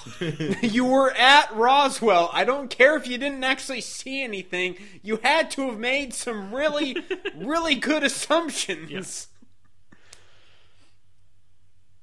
But yeah, that's that's kind of my. I, I kind of agree with you, kind of don't. For Eh, me, it's I don't know. it's the execution of the religious artifacts in the Yeah. other three movies. Well, also, I I personally, and I, I think just by watching it, watching all of them this last round, personally, the mysteries and figuring out what the artifact is and what it does has never interested me. Like, especially, I think that's partially why I found the last one kind of boring. Um, I didn't really care because I'm, I, I'm just like, oh, it's it's the cup. my like, my point yeah. is not that the that you know it, it leaves you trying to figure out what the artifacts are and how they work. My point is that it leaves you with a sense of oh we really have or like, we Indiana Jones and, and crew really have no idea how that works. That's Mm-hmm. sort of it's it's I mean it really is that Lovecraftian thing of Yeah. oh the something that's so terrible and powerful to behold that you can't even understand it. Right. You know that talking about with the the freaky ghost in the in La- Raiders of the Lost Ark, where there's this crazy ghost lady that melts a dude's face, and like there, there's and the way it like destroys the Nazis is so horrifying and gruesome, and just like what? Um, yeah, and then at the end of this one, it's just like, oh, we're just gonna do the same thing. Yes. um, Cate Blanchett But- wants knowledge. but- uh, an alien's gonna burn her eye holes, Yes. and then and it's not going to look nearly as good. Um, no, Yeah. But my point is that, like, talking about in uh, Last Crusade as well, with the the temple holding the the Grail, mm. where you know you've got the just massive caverns, and it's just like what what it, you know it, it it feels bigger than Indiana can comprehend. And of course, the the guy disintegrating after he drink Donovan dis- disintegrating after he drinks of the wrong Grail, and like the way that sort of thing is handled is so like oh well that's that's just so much like this man is not equipped to handle this right now in a way that leaves the audience thinking like what what was that exactly like what was going on like this one it's basically oh they put the skull back on the alien so the alien got came back to life and then he flew off in a spaceship and it's like, oh, that's a that was a big spaceship. Did, was that supposed to have really happened? Like, did we did we not notice? did we just miss that? And then there's a giant hole somewhere in South America. Okay, I guess well, now it's just ocean. I did like how they utilized stuff like the Nazca lines. I, I liked. sure. That's that was kind of fun. Um, yeah, uh, Tyler, I, I, I don't I don't disagree. I, I don't completely agree. I, I yeah, For me, they that could. is the. I think I guess it's just because the, the, the chase itself has never interested me. Like getting to the thing and building up the mystery and suspense, that's never been what I've been interested in. It's more just I like this character Sure. and I like seeing him do things. Um, and and like I said, I have a I have much less investment in this franchise overall, so maybe that's that's the reason why. Sure.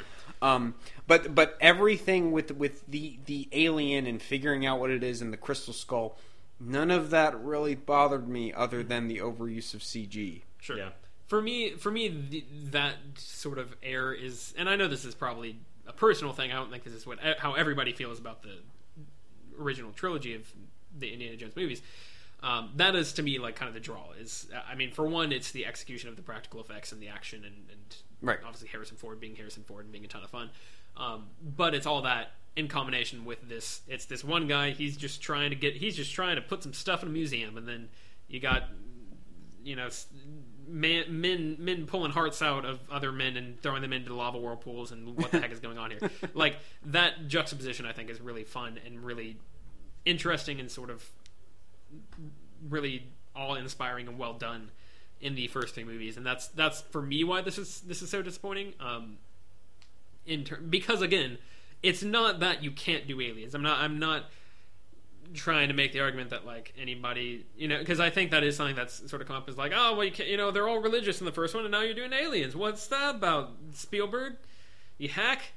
Um, this I, I think it is something that could be done and could be done in the same way where it's this really interesting sort of freaky otherworldly thing that we don't really know anything about as opposed to being so clear cut it's just an alien. It's just an alien. It's just an alien. Right. um i mean the I kind of think it would have been funny if at the end it comes back together and it's just a xenomorph and it just starts violently murdering everyone. that was sort of my first thought is like what if instead of oh we go to area 51 we name drop roswell and we see the at least the arm of an alien of a dead alien.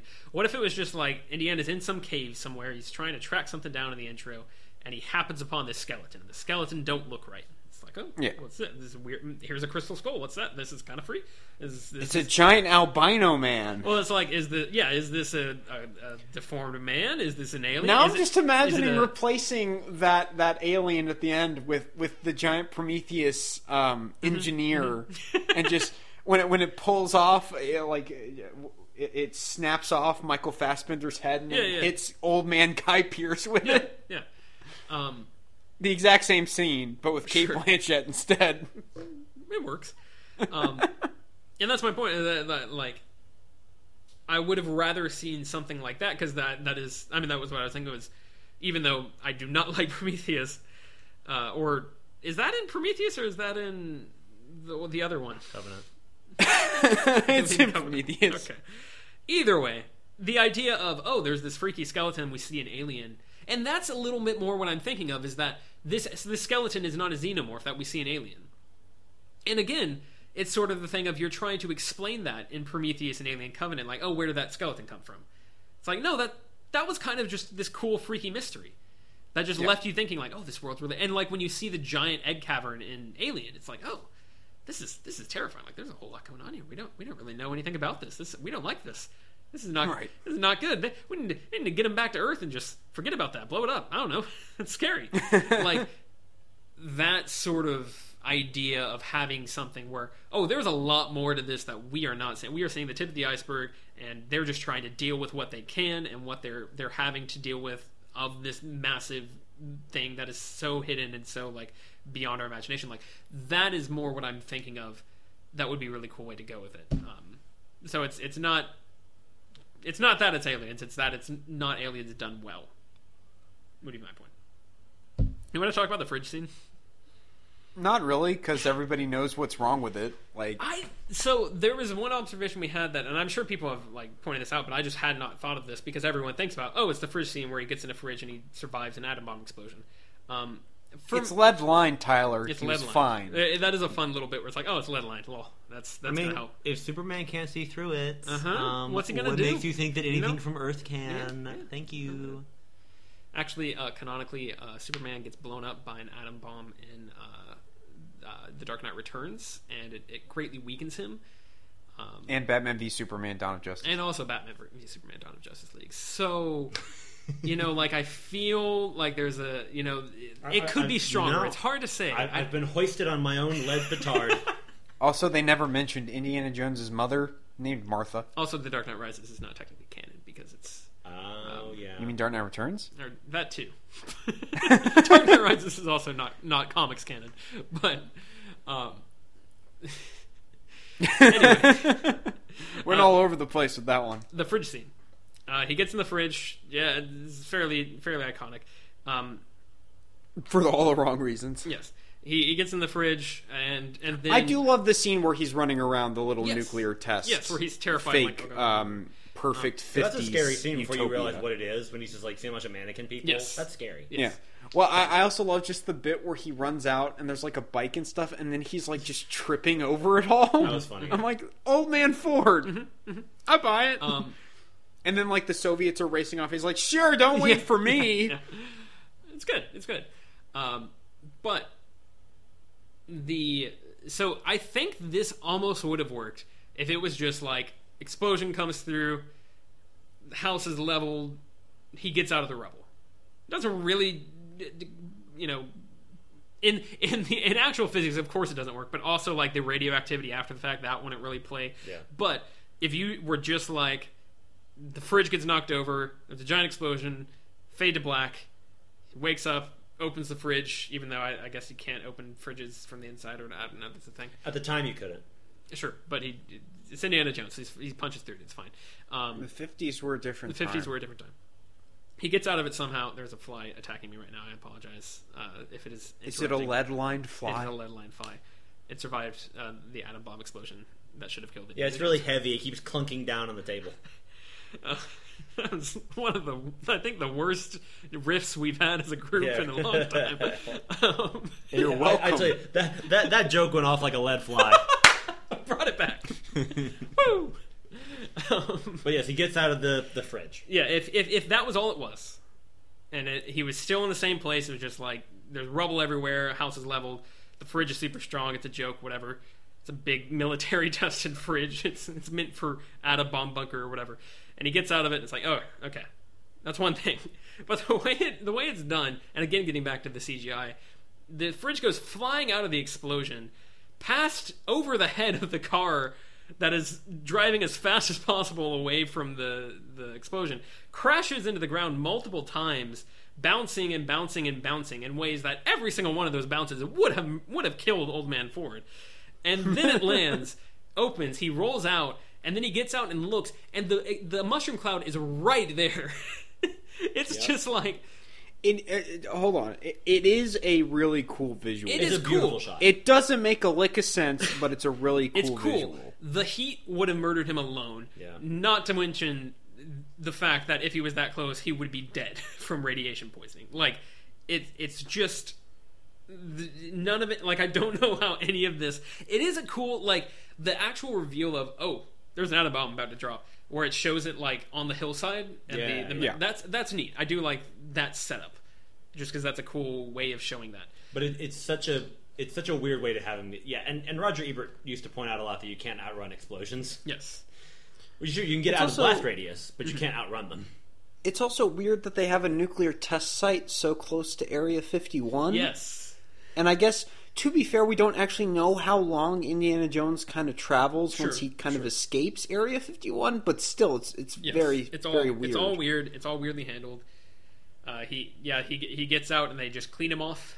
Give him a little. I kind of feel like the whole action scene should somehow be like a chase scene trying to get away from this nuclear bomb exploding.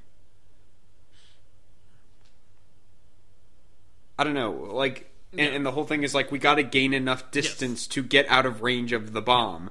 I don't know. I, I feel like that would just make make more sense. Mm-hmm. I don't know.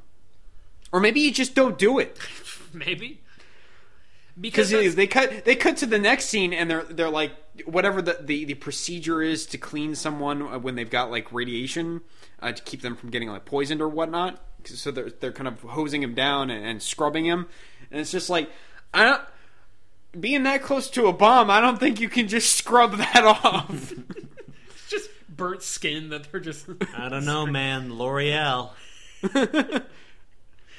um, don't worry, they used Dove. It was fine. I just said L'Oreal. Alex, that's a competing product. yeah, I know. we're that makes it sponsored more by fun. L'Oreal. God. The name That makes it more fun. Oh, there goes the money. placement. um, Uh, this week's episode also brought to you by nuclear weapons.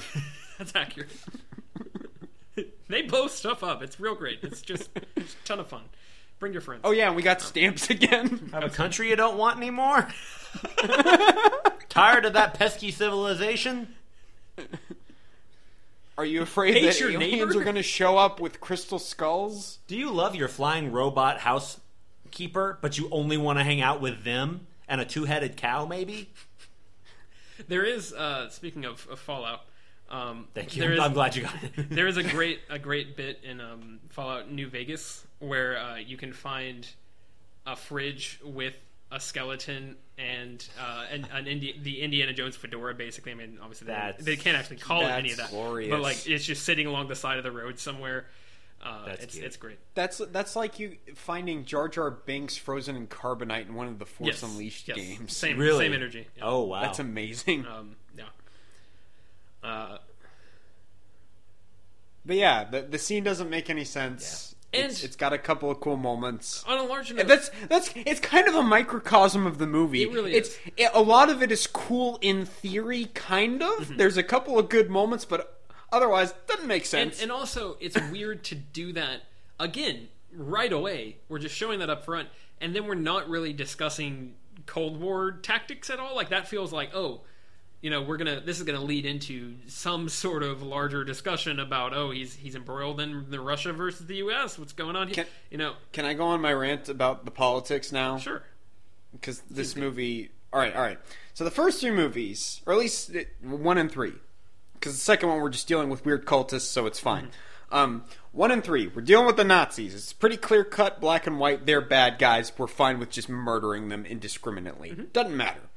This one, it feels like it's trying to be a bit more ambitious in terms of the thematics of it all. Because Cold War, U.S. versus Soviets, you know, uh, to quote George Lucas, there are heroes on both sides. Evil is everywhere. um, uh, but it, do, it it seems confused about what it's trying to say. Is it trying to say that both sides are wrong in this fight, um, or is it just not saying anything? Because there was a specific thing that Plinkett pointed out where Cate Blanchett's her opening where she's like, "I've received X, Y, and Z medals, and and I'm like, I'm like a huge Soviet hero." Um, and then in the the scene where Indiana Jones is getting debriefed by the CIA guys, and his general buddy comes in to rescue him, he's like, "Do you know how many um, uh, medals this SOB won?" So it's just like, oh, is it supposed to be saying that both sides have brainwashed the people working for them? Like, I don't. military bureaucracy yeah i don't know Yeah, I don't know what it's trying to say. Um, but then it's just like, oh, the Russians are just bad guys. Like we're fine with just just killing them the same way we did the Yeah. Nazis. Yeah. So I, eh, I, I don't know. It feels like it. It's trying to attempt to say something that's a bit more nuanced, and then it just goes back to same old, same Mm-hmm. old.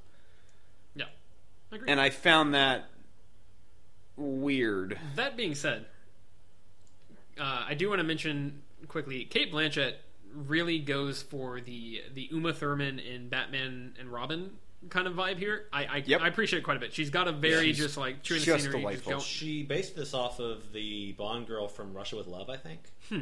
I think is kind of how she got the sort of her touchstone. Hmm. Interesting. Just like she she's very over the top and Oh, she's great. in a fun way. Her her accent is absurd and wonderful. And, and apparently, she was a big fan of Indiana Jones. So the first time she met Harrison Ford, he, they were both in costume. So she was like, "That was super cool that I got to meet Harrison Yeah. Ford at dressed as Indiana Right. Jones."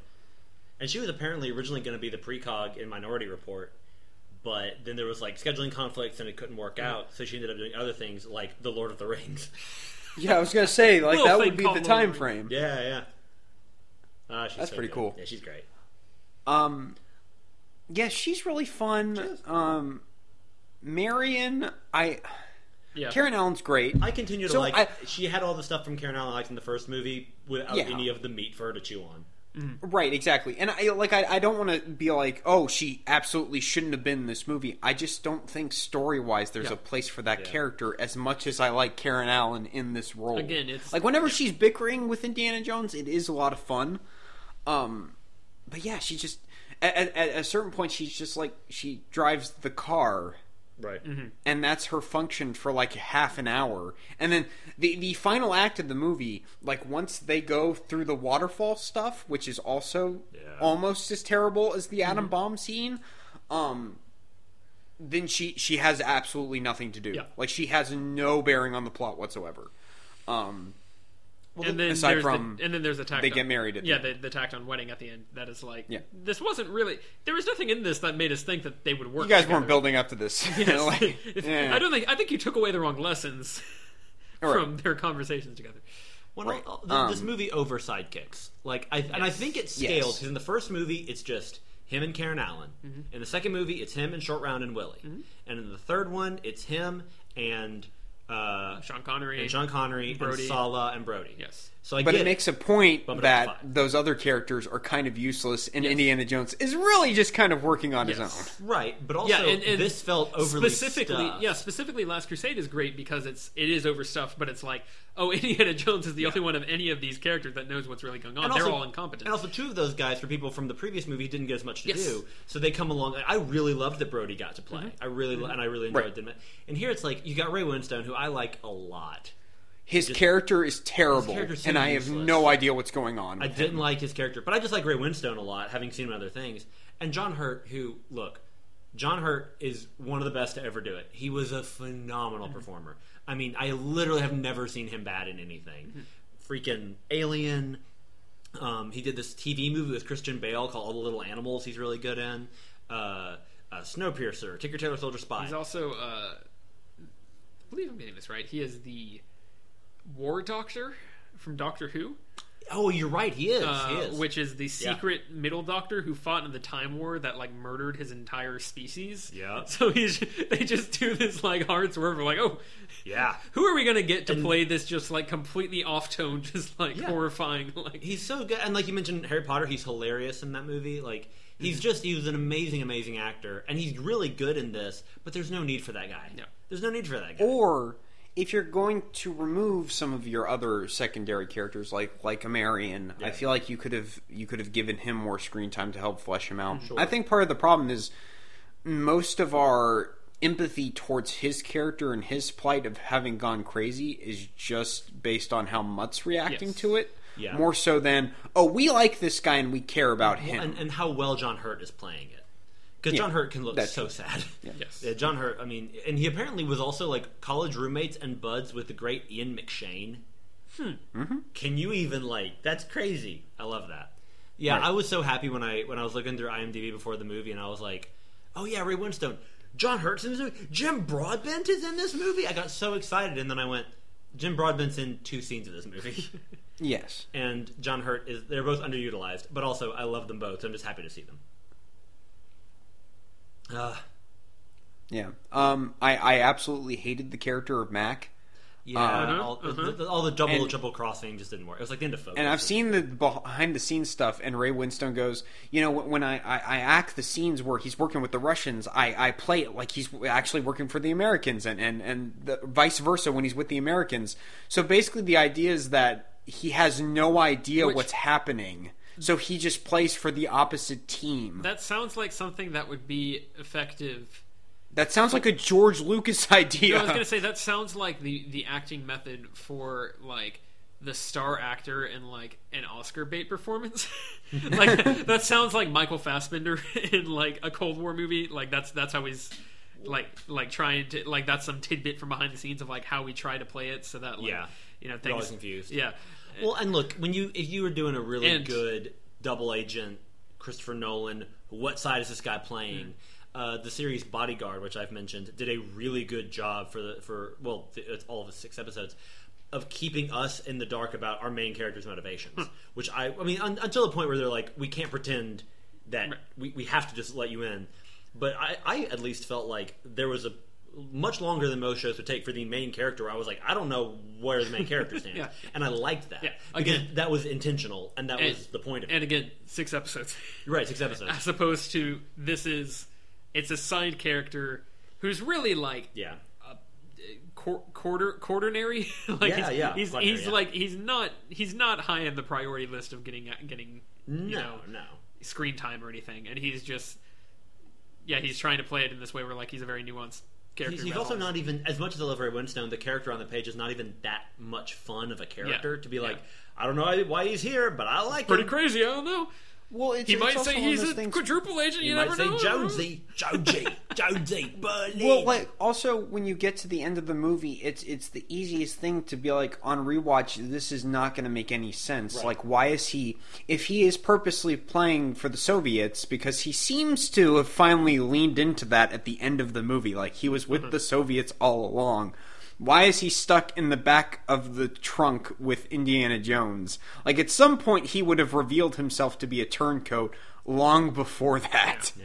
Like, and, and just Indiana Jones would not have been fooled as many times as he is fooled. Like he would have shot Mac or tied him up and left him somewhere. like he would not have put up with crap. It's trying to.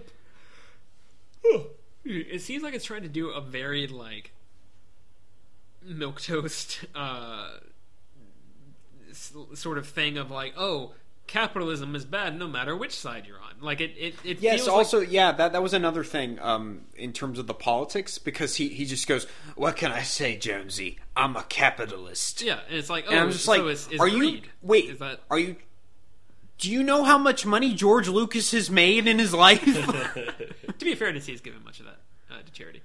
That's true. But my point is that, like, again, it, it doesn't really. I don't know if that's supposed to be like, oh, Spielberg's trying to say something, or if it's just like, we need this character. We to need have some motivation for this guy. we need some money. th- some Make it third-party sound more nuanced. He'll bring up a whole economic system. Yeah. Eh. Um, I would have liked if Short Round had saved him at some point. That would- just yeah. swung in. Oh, that would have been so good.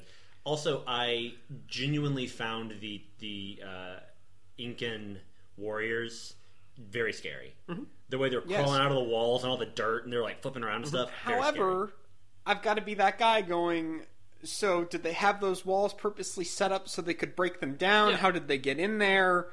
I, like, you start It's- to break down the logic of that they- kind of stuff, they- and it doesn't make a whole lot of they sense. They contracted out the knight from Last Crusade. They're Yeah. like, hey, you're really good at rebuilding this crap.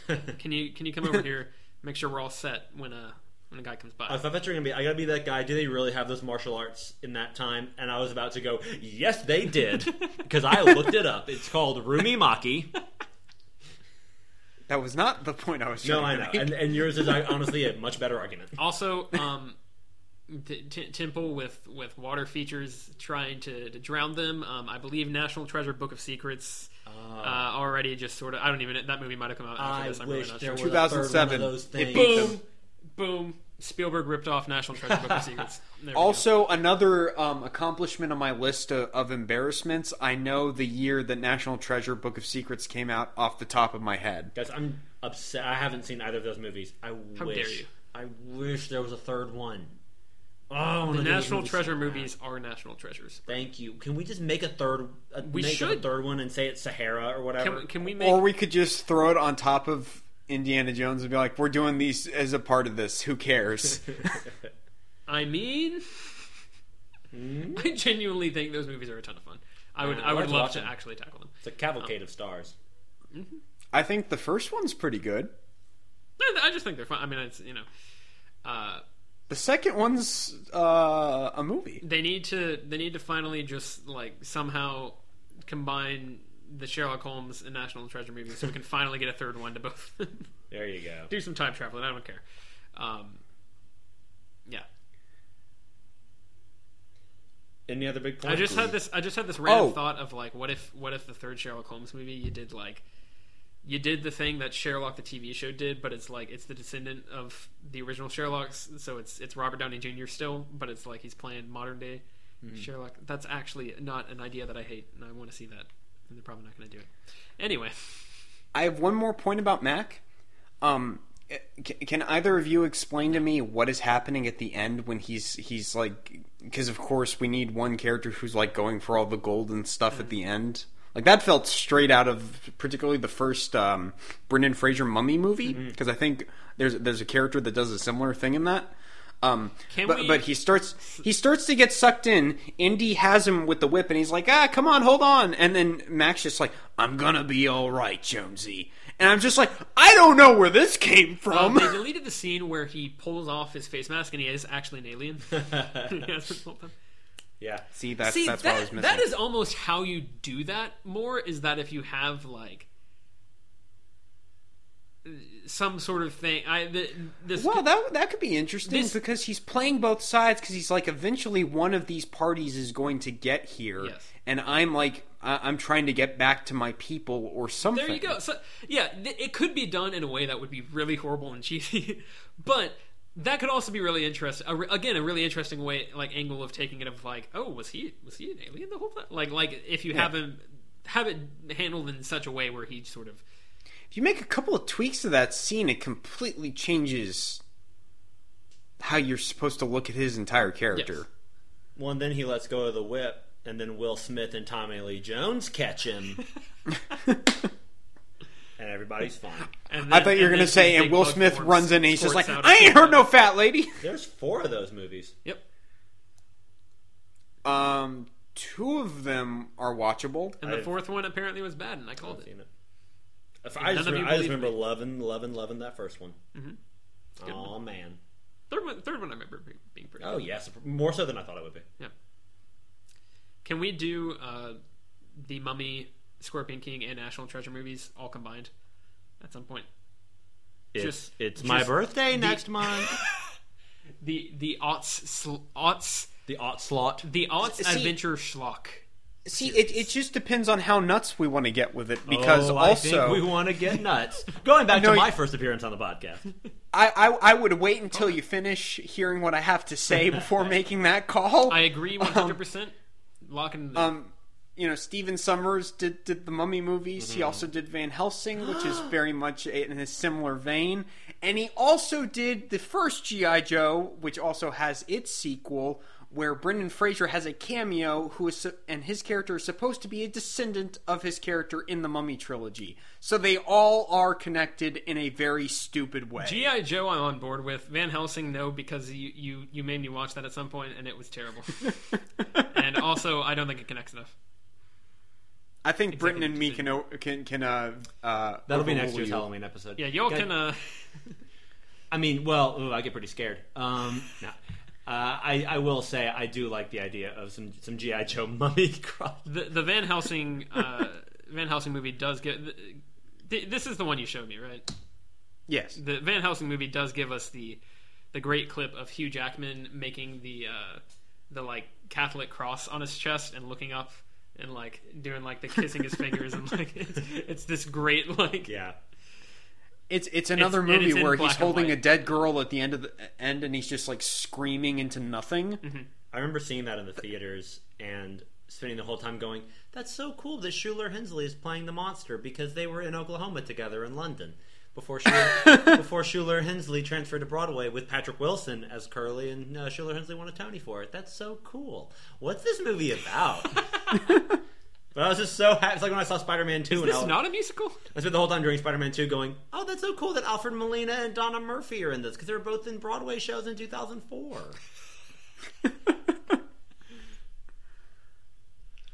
Fair enough. Yeah. Well, shall we wrap this one up, gentlemen? Speaking of mummies. I mean, I guess I d- yeah I, d- I don't I don't have a whole lot more to, to really to say about the movie. I despite all of my reservations, and there there are plenty. Sure. Um, I I enjoyed it quite a bit. Yeah. Um, which is weird. I I feel I feel very detached from the series because like Last Crusade, like the big um, kind of conclusion I had with that was just I was bored by that one. Um, but then Tyler, you were very bored by this one. I'm like, I thought it was entertaining. I don't know. Well,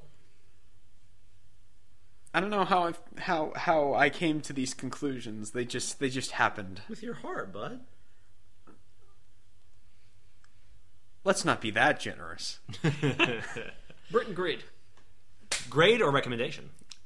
Oh, that's true. That's Ah. Uh, my recommendation, speaking of Shia LaBeouf, is a movie that, depending on where you live, you can probably see it in theaters still. I'm recommending The Peanut Butter Falcon. This is a movie that Joseph and I mentioned uh, a few in the Temple of Doom episode, being really excited about, and I saw it. Joseph, go see it, buddy. Um, it was really good. basically, it's the story of a young man who has Down syndrome who lives in a retirement home because he has nowhere else to live, basically, and he breaks out. uh, to, to, he wants to go to uh, make, make this big trek uh, to uh, somewhere in Virginia or Florida, somewhere in the south. one of those. Well, they're going in one direction. One of those two very direction they're going.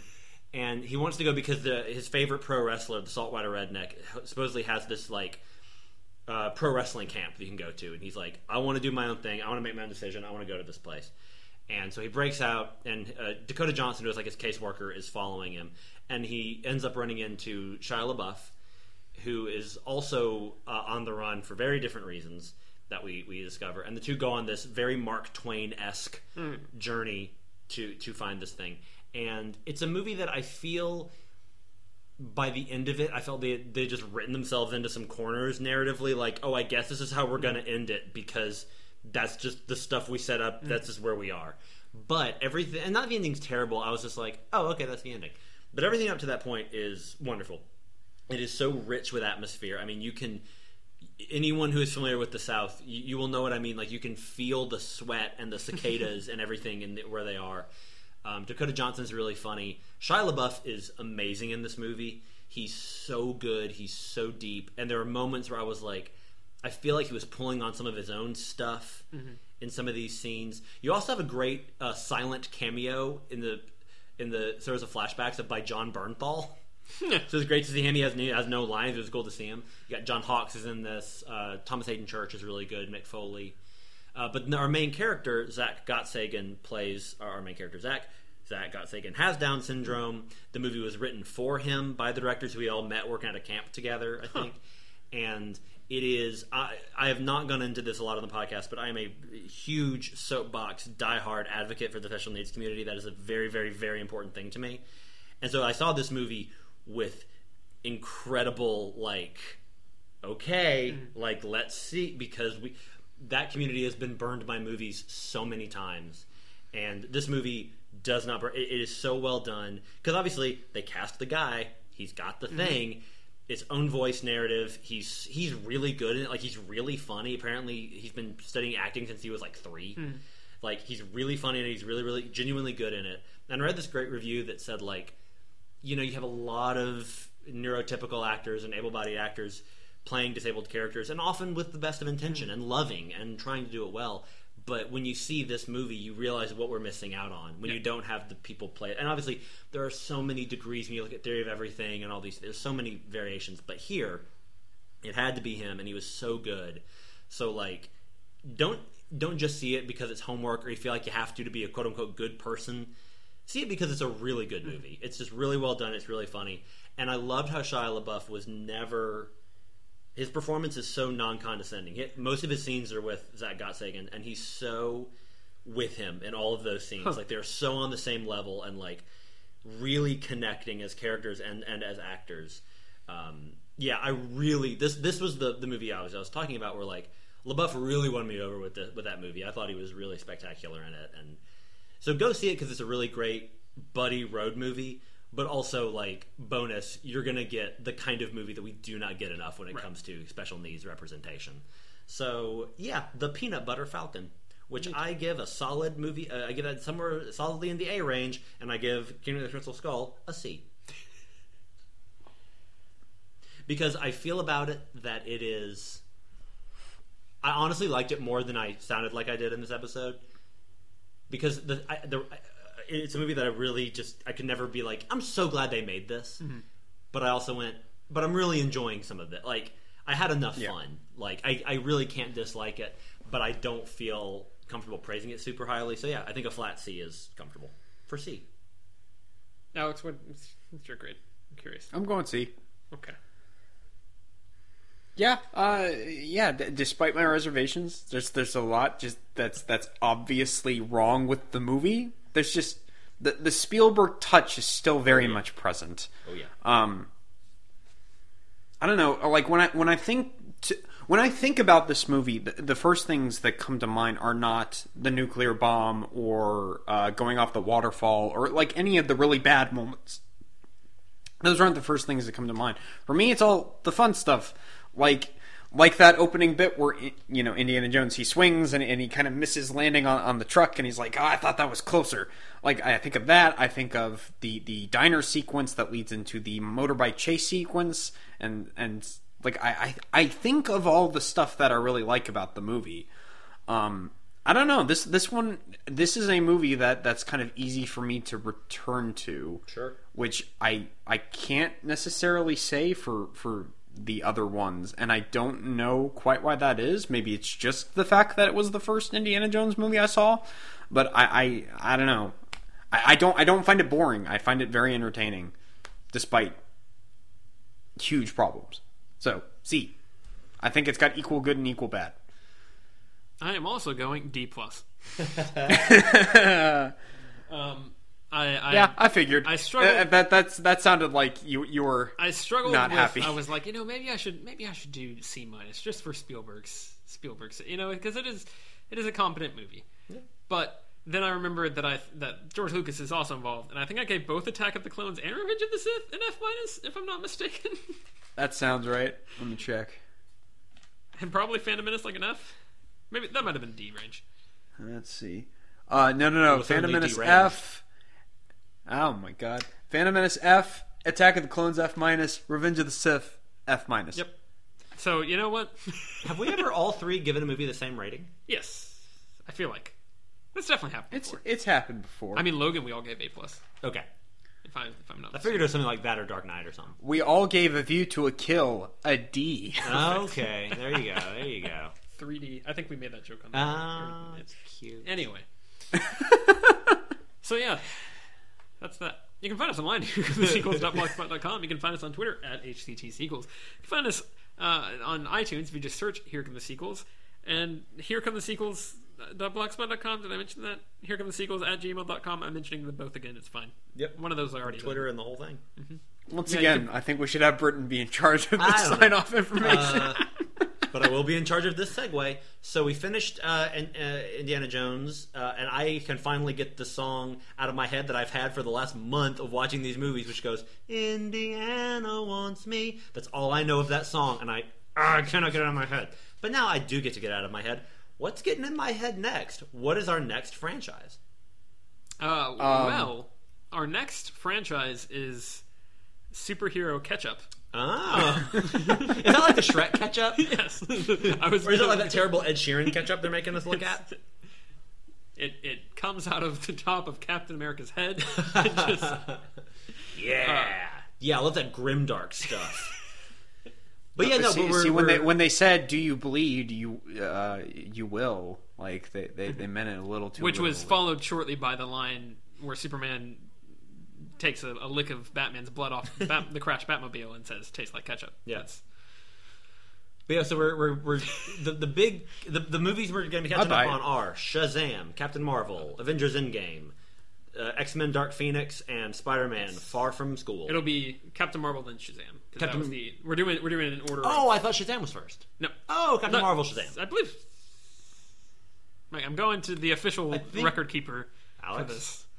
Blow, blow, I blow- believe blow, Captain blow the dust off the tome. I believe Captain. I thought Shazam was first. Let me check. I know they were right close to each other.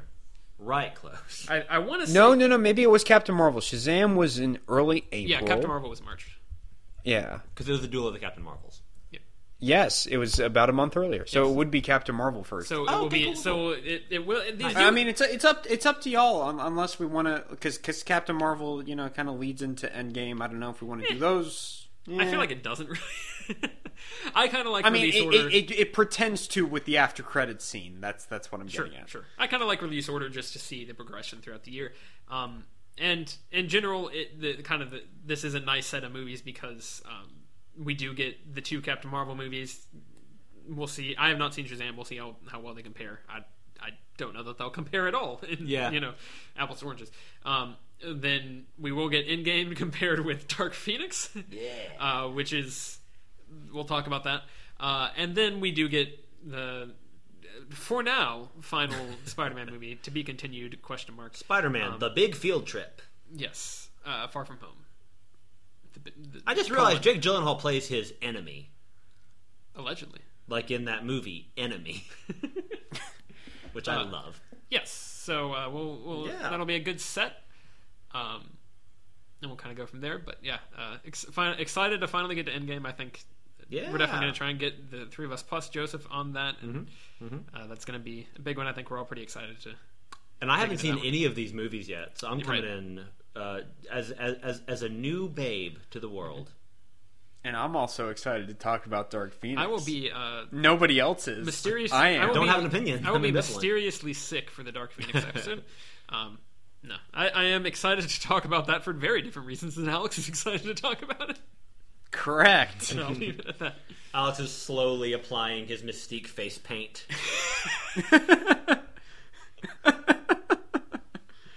Yeah.